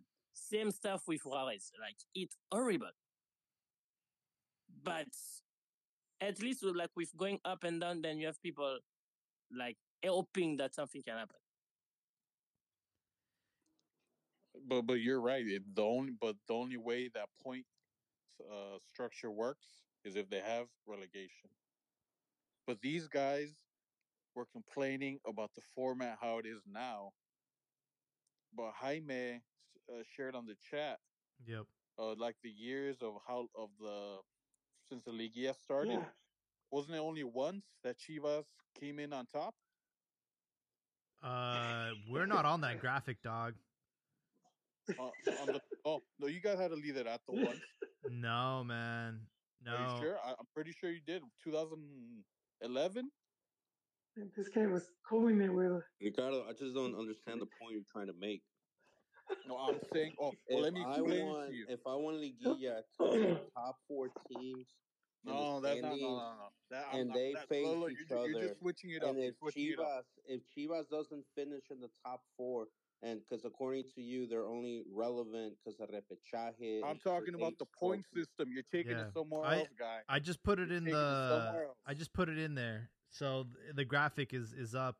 Um, if you guys see it there, it was uh somebody put you know they they uh, accumulated like all the points throughout the years and said if we were on a long season format, these would have been the champions of of the Liga MX. And on that list, it's oh like long season. Yeah. yeah. that's what I'm saying. Since the Liguilla, yeah. Okay, I so see. like Cruz Azul is I on see. there, America's on there, Chivas is not on there, dude. yeah. Oh, I, Well, yeah, I, I see Ricardo's confusion. So Chivas has finished, but but in they only finished like at the half a turning. So if Yeah. you were to at the two points of the of the long season, then at that they wouldn't they wouldn't be in first. So no one benefits more from the short season format than el, you know Chivas is is basically uh, Ricardo's argument. pretty much. And and you have guys like Ravioli and Joel complaining about th- this wonderful league that understand Liga what's MX the has. argument. What's your argument? You If I guys are want- complaining about something that I benefits you. A format that benefits you. Benefit my team. If it what didn't does it exist, to you. it wouldn't. I'm talking about the league. I'm not talking about the team. If the if the structure didn't exist, you guys would still be uh going through the archives and some Wait, li- some old library in Guadalajara, uh, reading up on the on the Tyrannosaurus years with the titles, man. And that- and that's a fact. But why does that matter to you?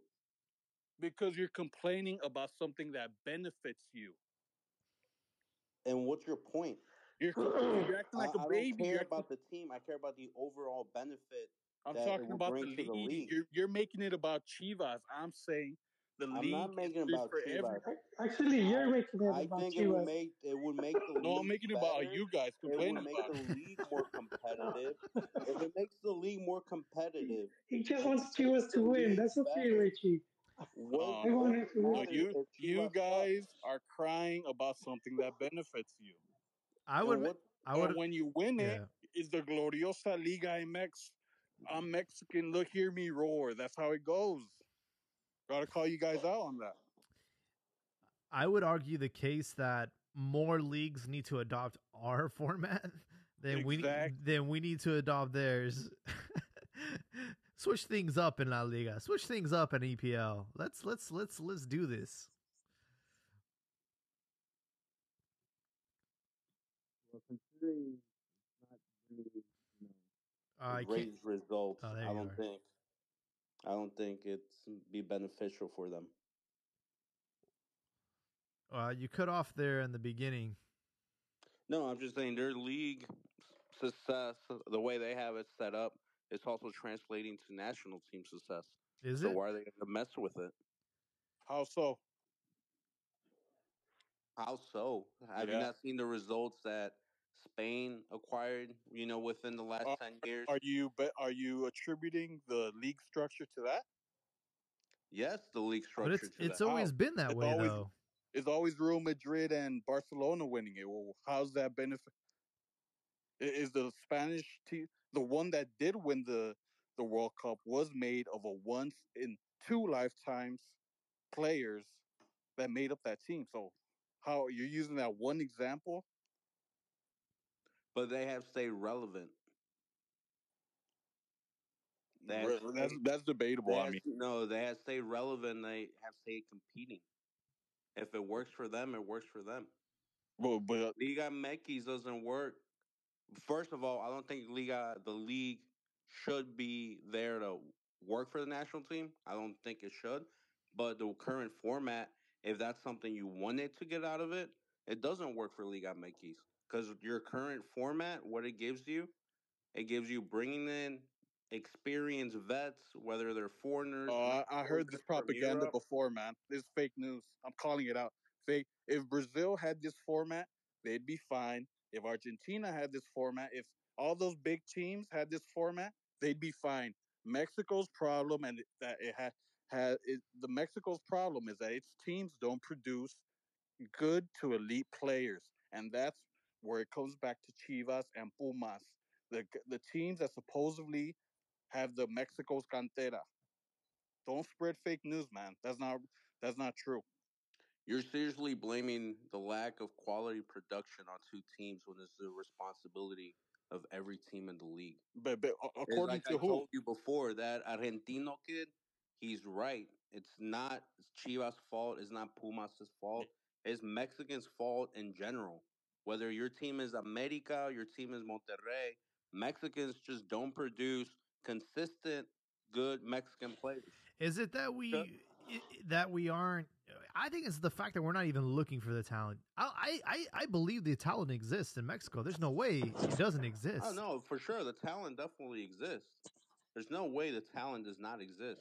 With Not the elite amount of talent. people that play it and the amount of people that are obsessed with it, the talent's there. Now the talent is not being developed properly, if the talent is not given opportunities, who knows? You could make a million arguments as to why the talent's not showing up. Well, it's very clear, like where they're scouting their talent from. It's all people within the organizations that have palancas, right? Equals de papi and connections.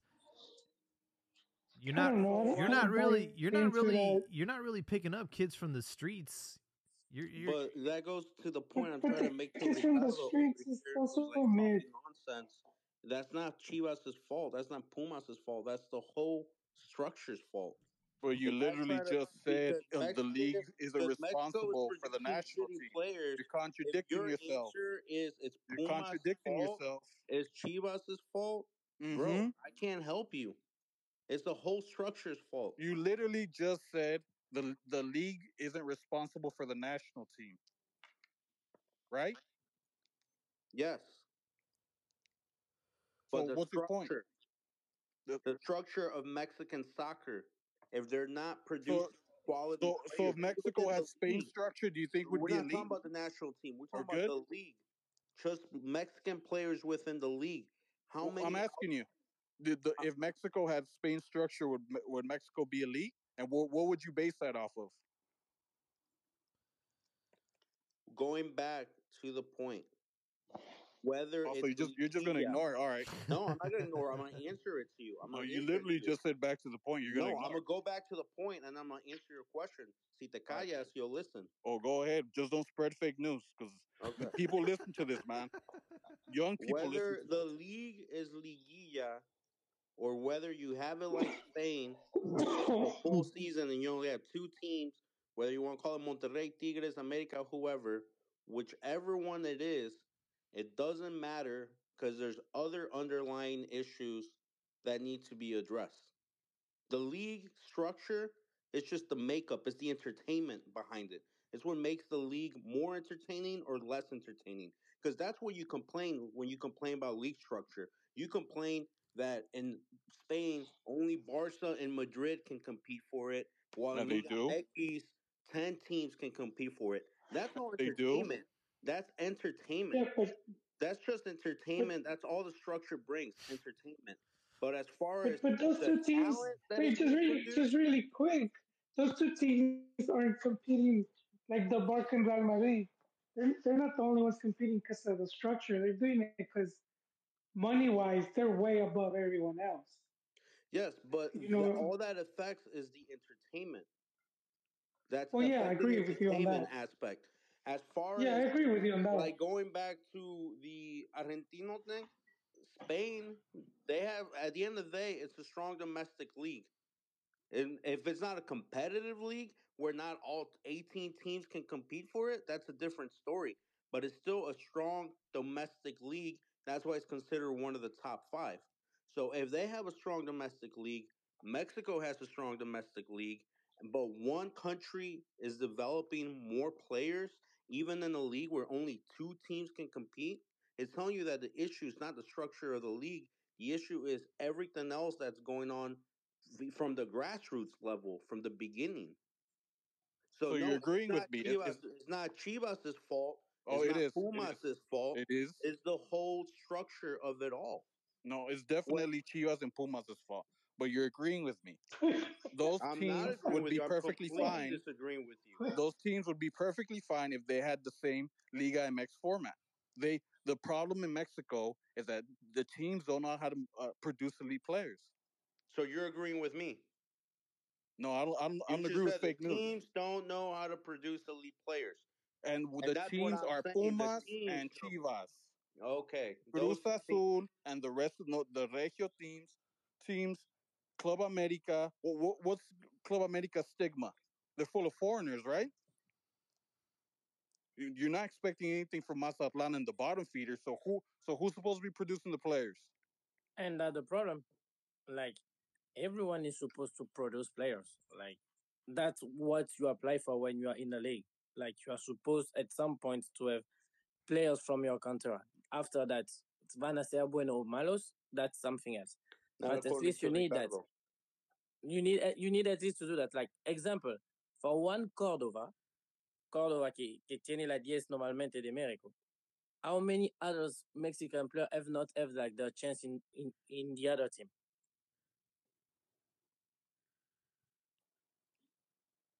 None. But you said it yourself. Who produced them? America, right? But Everyone should produce them. I Everyone. agree. Everyone should, but in Mexico is different because there's two teams that label themselves as the ones that are that produce Mexico that produce the Mexican players. It's different from every other league. Well, do you guys agree? America has. You- You guys said it yourself. It's full of foreigners, right? So what do you what are you technically expecting from them? Even though they yeah, produce but bet- that, they that- produce that- better you're players falling your for team. the meme, Ricardo. Ricardo, you're No. falling for a meme. No, it's not the You meme. are because Manchester Chi- United would Chivas, take the Chivas, of producing English players. Barcelona would take the claim of producing Spanish players. Every league has that one team who claims they produce the most. Juventus, when Juventus was doing well, Italy was doing well. Every league has that one team. And Portugal, if Benfica is doing well and they're producing players, the national team's good. So I don't get what point you're trying to make. Mexico's not different. At the end of the day, it's the same sport and the similarities across the world. well, he, he's trying to say mame or Chivas no is mame? fast with uh, that, but but you fell for the meme, dude. Chivas just had that one run around the time that Vergara came in. Oh, oh And a you lot go of that was online, put- man, and these guys really believe this. It's not me Well, they believe it, but but Bro, the history is there. quote uh, on this historically, one. Chivas never Who are these guys? historically Chivas It's never like really voices in your like, head like these like three guys Reddit. on on- Reddit. Like So, so you, so all right, all right. So you're you're telling me. Wait, so you you're you, you're not you're saying you didn't share stuff on the chat saying that about complaining about Mexico being the base of the national team, and Jaime even said Jaime even started off the program by saying every time Mexico uh, America is the base of the of the national team, things go to shit. So, am I hearing things, or do you not want to see shit? Yes, like Re- Yeah. Joel just gave you your answer. You fell for the meme. yes, Oh, okay, yes, okay. it is. You're falling for the It's- mame. So so If I also, see again again with the not mommy. well, When, when things go, goalie, No, I, I truly believe it. Uh, this is all correlated. you, oh, you see, so I'm so, I'm I'm so the one hey, drinking Holy fluoride shit. and taking fentanyl is Habibi then. I'm I'm no, over you're here. doing Really? it by believing this guy over here. I'm baby. I'm backing my statement. I'm saying ever since America became the the foundation, we've been shit. So Eh, but but you hear But that it's often, don't jumped you, Jaime? around. No, no one team has always like held, like has had it for like long period of time. You had Pumas, right? Going back seventies, eighties. Pumas was like the team that was producing players.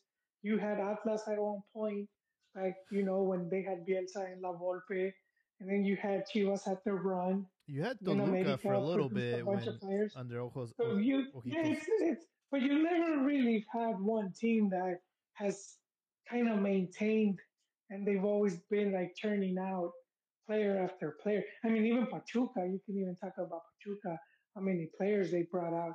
So you haven't really had that. With Chivas, just because, yeah, all Mexican, but that was the meme. But if you could go down the list in World Cup squads and see how many players were, were like came out of Chivas, and it's really not really that many. Well, the only thing know- that's changed is now, you know, it used to be elite, not elite, but you you knew you made it when you when you finally got that move to uh, Chivas or America. You know, that was the peak Oh, for of Mexican going back. football. And now, you know, Yeah. now it's about going to Europe. Uh, and a lot of times they Or, leapfrog. or Monterrey and Tigres. Now, yeah, now it's like no money at all. now if you're a, if you're a player in Liga MX, you strive to go to Europe or to get paid out at, you know, like you said, the the Tigres and the and the Monterrey, and like How now, saw him as a coach, you could be coach of America and then still But- move up. you know, from I mean, be okay, that's honest, my guys, nowadays, if you land at Chivas, it's because you had no other choice. Like shit Oh. was looking grim, we and still we still have some prestige, but it's just not there anymore. And and look, w- now that we've started to make that, you know, the game has globalized. We have to acknowledge that. But now that we have more players like leapfrogging Liga MX and going to Europe, we haven't seen we haven't seen any any results change in the last 30 years, right? We still get knocked down in the round of 16. In fact, we've digressed. We've actually gotten worse. We got eliminated in the group stage. We've actually taken a step back now that we're sending more more players to Europe. So that's not solving any problem. Because it's a process. Like, it doesn't mean that because they go to Europe that the team is superb. Like, if it was the case, then African team will be like among the best. Like, most of African player in their national teams have two nationalities and play in Europe.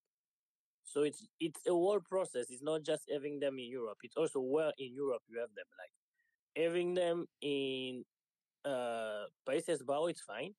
But if you have them in other leagues, like I mean those third tier league, uh, Malta, Cyprus, doesn't change anything. Yeah. And some of these leagues are on par with Liga MX. Like they're not much of a step up. Like, you know, with Luis Chavez going to Russia, what has he gained? He hasn't gained anything.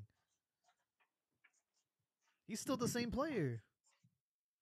See, but that's not the way I view it. The way I view it is how the Brazilians and the Argentinos view it. We're mm-hmm. not Get that outta same here. breed, dog. You No, can't no, compare no, yourself. no, Here we get- go, get- here we go outta again. Dude, you cannot. No, no. you can't get use outta them in the here same sentence as Mexico. That's and an have insult. another spot. Yeah, actually, Have another spot. Cuckoo.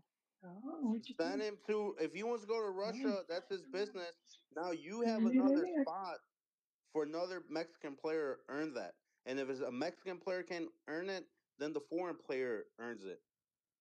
What's wrong with Big exporting if. if you have more slots open? You're assuming a Mexican player is going to get a chance. That's a big if. But I see no problem with freeing up slots. For a foreigner, It's, it's like, for example, like Pocho Guzman. If Pocho Guzman wanted to go to Russia, I, I don't. I'm not gonna miss him at Chivas. If it's gonna open the slot for somebody else, and maybe he does well in Russia and he moves to a different But league. we well, who knows? They but I have no problem with freeing up slots. freeing up slots. You assume that they'll replace him with the Mexican, but they're not.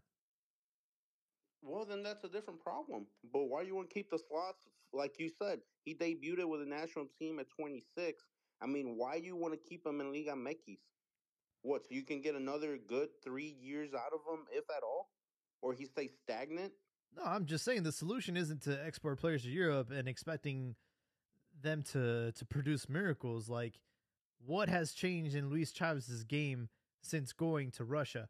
What game has improved for Araujo since playing at like Barcelona B and now he's in Las Palmas or whatever? Like Orbelin scoring these goals in the Greek league. Then you see what they do today. You're like, holy shit, Okay, man! But other side of the argument, how much were they improved at Araujo stayed at Galaxy if Chavez stayed at Pachuca or if Orbelin stayed at Cruz Azul? How much better would they have gotten? Would have been significantly better than they are now? we don't know. Probably not. No, probably not. They probably but be it- the same probably yes. level. Like players have ceilings. At the end of the day, they're athletes. They're it's not, they're not a video game character where you just develop them till they hit level ninety nine. No, they have limits. It's- Their limits No, but- level no, but sixty you- level seventy three. That's their limit. Whether you think these guys are going to improve by going to Mex- Europe? What that's what that? that's what you think. No, I I'm mean- saying that a player has limits. Whether you take him to Europe or you keep him, Yeah, they have national team, ceilings. I get it. He's not going to improve that much. And But- add to that, add, add, add to that that there are two things that we are not mentioning. Having them going to Europe, it's showing to those who are like in those canteras that you can also do that.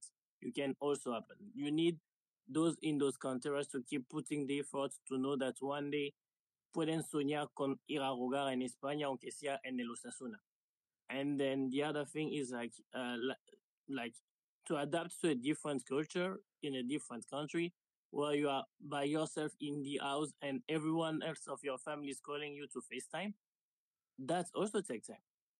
And that uh, that also is part of the performance. Like Yeah, uh, but you got a player who can be as good as uh, as Lozano, but if he have to leave himself in Rotterdam or Feyenoord, I don't know where, uh, where, where in Eindhoven, yeah, that is that the town. Uh, he also need to re, to to reschedule his life around that, and that's a tough one. I, I understand like character development and growth and all that stuff. But what's in it, what ends up happening is we have a dysfunctional national team because all these guys that took the challenge and, and took the risk of going to Europe, now they're coming back to the national team like it's an inconvenience to them. Like, oh, I gotta I gotta put my career on pause and help out the national team.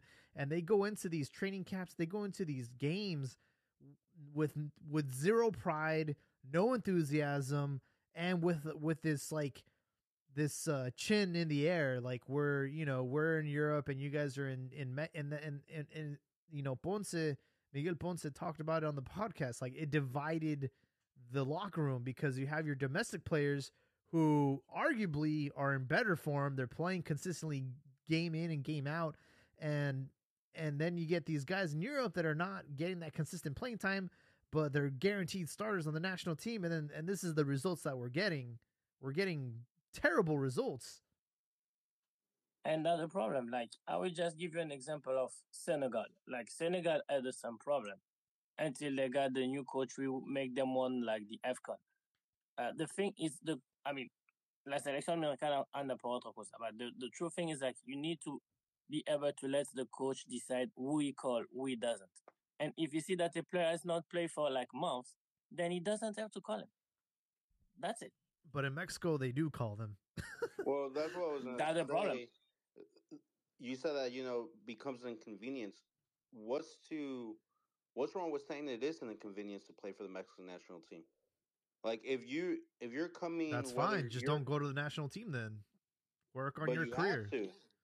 But no, what I'm saying, like if you're showing up, whether you're showing up from the domestic league or you're showing up from a foreign league, and you're showing up to the national team and you're showing up to do more entertainment, whether it's like commercials, ads, all that in between, because we don't see that. We see Of course we don't. you know, we see the practice and then we see the game and then we criticize on that. But you know damn well between that at the hotels is interviews, doing commercials, getting they're taking advantage that they have the players near them to wrap all that stuff up. So for a lot of players, it is an inconvenience. It's, they feel like a pony. Now, yeah, it comes with part. It's part of the job. I get that, but it's also the federation at fault. Also, a lot of players, I'm sure, it's like, like, why am I gonna go if I already know this bum who's not even playing in the last four months? He's gonna start because he's one of the commercial guys. He's one of the guys that sells the most tickets. So it, it is even inconvenience for you as a domestic player because it's like I'm not even gonna get as much playing time because it's all pretty much set in stone. This guy has to play a significant amount of minutes. Yeah, look and you at even see it. You even see it across the world with other national teams. You see all these players getting injured. I think in Europe's top five leagues, there's been over 120 ACL tears this season. isn't um We're barely in November. isn't Barcelona suing like the national team? I mean, there is something we have to keep in mind. Like they've had a short summer break this year because of the World Cup, and the World Cup last year make them play. I mean, Son, there were a number, but you mean Son, he played in total on the whole last season something like sixty-seven games, Yeah, like and he played at Tottenham. Pedri, He right? played at Tottenham. Yep. I was reading something that like uh Barcelona is suing like the national team because of Pedri. Nah, Barcelona just broke, broke. They're looking for any reason to get some money. Isn't that FIFA crazy though? Covered them. I think FIFA gives them like maybe up to a million a day that he's out, depending on the player and their contract. So I mean, like FIFA has them covered in that sense. At the end of the day, it's everybody's fault. It's the clubs, it's the national teams. That's what I'm saying. It's not just an inconvenience to play for the Mexican team. I'm not saying it's an inconvenience to represent your country. Just everything that comes with it. I mean, from your club competitions, from But you got your you can see federations that are taking this very seriously and their goal is to win a World Cup. You saw it with France. You've seen the transformation they've had. You look at England, right? They're they're going in the right direction. There are federations that have like decided like countries that have decided as a whole our mission, our project is to win a World Cup and we're going to do everything in our power and align everyone together to to get to that goal. And you look at a, at a federation like Mexico, like what are we doing? We're just trying to fi- figure out how much money can we can make from these guys, like how much we can ge- keep this facade going. I think it's turned into like a cash money business, and that's that's all they care about. And that's the problem. Like, look at Japan. Japan is a country that is obsessed with the results on the field, and they have a plan in their eyes that they want to be world champs by like 2050 or something like that. And you know that the Japanese, that's what they're focused on. They're not focused on promotion deals, sponsorship deals, blowing players up, traveling the world, going on tour, none of that. But it just comes down. But at the same time, look at Japan as a society. I mean, Japan, the country in itself, they're well off. You know, they don't need to make the national team and everything the national treasure and milk it as much as possible. So that's why you can focus it a- as a sporting thing. As far as with, um, for example, I'm not sure if you saw the what happened today with the Brazilians and the Argentinos, where like The, the fight, Brazil, yeah, where the like cops like were hitting the Argentinos and Uh-huh. all that. And like I was telling my buddies, I was like, but you know the thing about the Argentinos, that same passion that they like show off, that they say we're the most passionate fans in the world. That same passion is what puts them in those situations. And but like it's also the person that makes I don't know if you have seen the video because it's going viral. Uh, while the police was actually doing that, uh, Martinez jumped on one of the police guy. Yeah, and that's what I'm that passion, and it's not even between like Brazilians Argentinos, even amongst themselves. You know, uh, Boca Juniors, River Plate, that same passion that fans are like, oh, I wish we were as passionate as Argentinos. That same passion is what put them in those violent situations. The same way we criticize American soccer fans, like, oh, you'll never see that passion in MLS that you see in Copa Libertadores in South America. Yeah, but you're probably never gonna see violent shit like that in the stands because it's just the game. It's just the game. It's entertainment. You know, if we win, It needs to be more of a game though to win a World Here's- Cup. Yeah, but that's the thing. Mexico is not taking it as a game. Mexico's taking it as a business. Hmm I, I knew that little rant was gonna end with uh praising MLS, man. I saw that. No. I'm not praising MLS. It's it's uh criticism on society in itself. But no, no one's Like saying they want to be Argentinos, bro. passionate. There's was Argentinos. Prefer to another World Cup, the third World Cup that they recently won, or will you prefer inflation to go down? And they're like another World Cup, or you know the video with the kid where uh, his dad sold Used his his two scholarships like, so they could go to the Libertadores final. That is a reflection of your society. Me as a father, I would never cross my mind to cash my kids two scholarships to go to a damn soccer game. Sir, what it was three PS5? scholarships, and let's not forget about who they just elected as president. So let's not dick right Argentina right now. Like they're they're going through some shit. they are. So you're saying you wouldn't sell your son's PlayStation? No, I, no, I probably wouldn't sell my son's PlayStation. I would find a way to go there without selling my kids shit. Hey, I agree with you, but the reason people in, in the U.S. don't act, they don't give a shit. Soccer. Sorry, you guys are cutting no, out. No, There it's not go. give a shit about soccer. It's because at the end of the day, no, it's not because they don't give a shit about soccer. It's because at the end of the day, it's more important shit to do. Whether you call it soccer, football, baseball, gymnastics, it doesn't matter. And then other countries are considered like poor countries, they use the soccer to hide everything else that's wrong with the fucking country.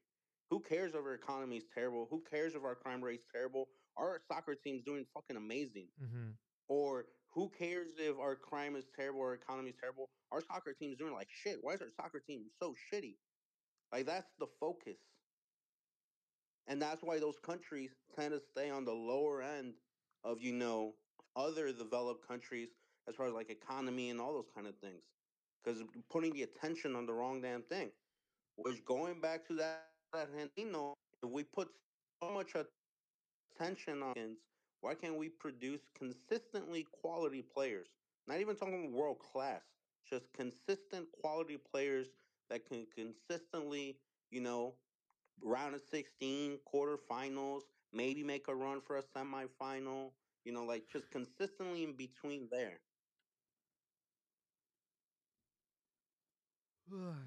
you know, we're getting into a bigger bigger issue here, but um we are coming up on 2 hours, guys. I'm I'm pretty much tapped out.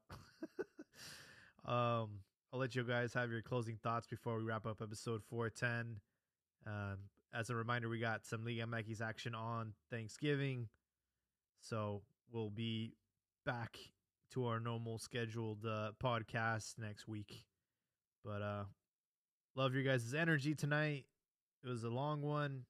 A lot of uh a lot of roller coaster emotions in in today's game. Um I did post the official um from Nations League uh Twitter. So we will be facing Panama in the semifinals on March 21st and Arlington, Texas. And same for United States. They'll be playing against Jamaica. Uh, same day. It's a doubleheader. Los, los españoles de un lado, los ingleses del otro. Yes. All right, guys. Who wants to go first with the closing thoughts? I'll go first. You know what? I told you guys last week this was gonna happen. We were gonna come back. All you gotta do is believe, right? But in your little weak ass hearts, you don't have it in you to grind out a game, go full overtime, go into shootouts, and actually do it. And that's why I'm a Cruz Azul fan. No soy puto como ustedes. Yo sé sufrir. That, that's why they're sitting at home on their ass. No hay pedo, güey, pero por lo menos I wasn't hitting the panic button acá que se está cayendo el cielo como tú. Oh, well, Ah, espérate, espérate, espérate, espérate, espérate, todavía no termino, todavía no termino, espérate, cállate el pincho hocico. Todavía me la pelas, la comes y te sobra. Oh, now you're just spreading fake news as as a typical paint sniffing chemo. When did I say that? I I was criticizing you're the the guy the guy you like to jerk off on on a casual basis on this podcast. I never said Mexico's gonna lose. If you find a clip where I say that, I'll, I'll PayPal you two hundred bucks. Oh, that's what I thought. Calladito chemo. Shh. you you sit at home and wait for daddy to win the number 18, okay? Síganle, caballeros, porque no tengo respuestas a alguien que habla con sí mismo. oh, Well, man. Here goes mine. Uh, la casa está salvada y que empieza la fiesta. Jaja, huevo.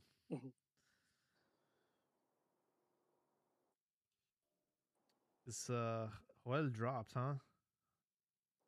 Al Pastor, what you got, man?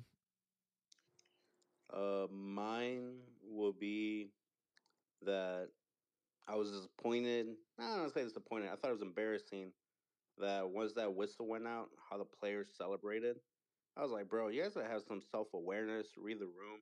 There's like a win. Like you go thank the fans, and you know, and you go to the locker room. Like you literally needed 120 minutes to beat plus penalties to beat Honduras at home to qualify the next round, and you're out here celebrating like you know it was a big accomplishment.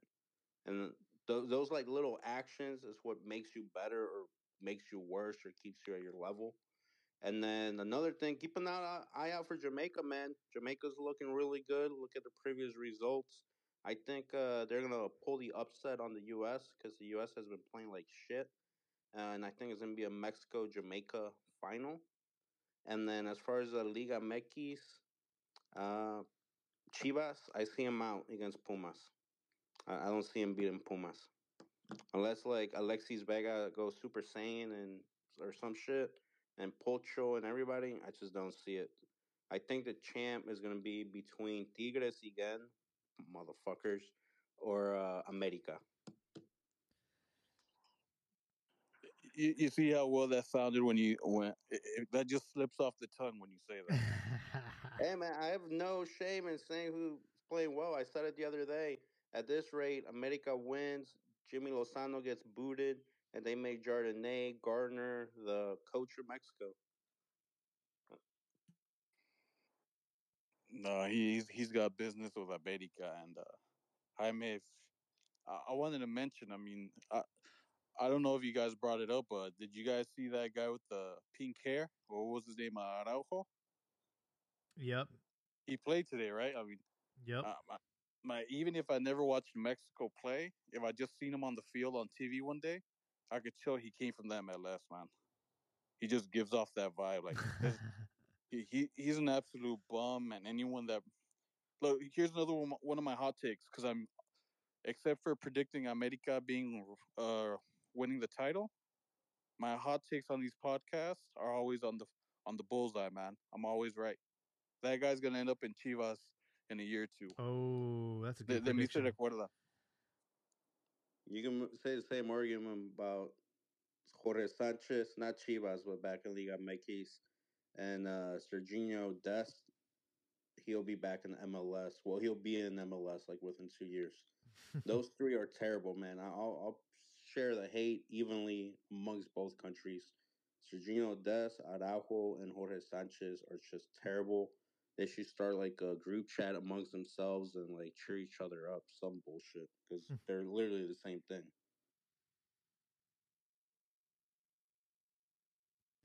For sure. Ricardo, you got any closing thoughts? America saves the day as usual, and everyone can just sit back and wait for America to pull in the number 18, man. As I Hey, my said. guy, it's only Honduras, okay? all right, folks. Well, again, want to thank you all for your support and your loyalty. It's week in and week out. I know who to count on. Also, a special shout out for Danny. He's always on the pod, but he never speaks up. So, but we see you, bro. We see you. Very loyal. S- same with Disco Fever. Yeah, yeah, yeah. Over there on YouTube, we see you, bro. Uh, Bill Whiteman said, "What's up, guys? What's up to you?" Uh, look, it's a it's a it's a special week. We got Thanksgiving here in the states, so if you guys are traveling, seeing family, you know, be safe, have fun, and we will be watching those play-in matches on Thursday. Um, but of course, like always, we will catch you all in the next one. Have a great night.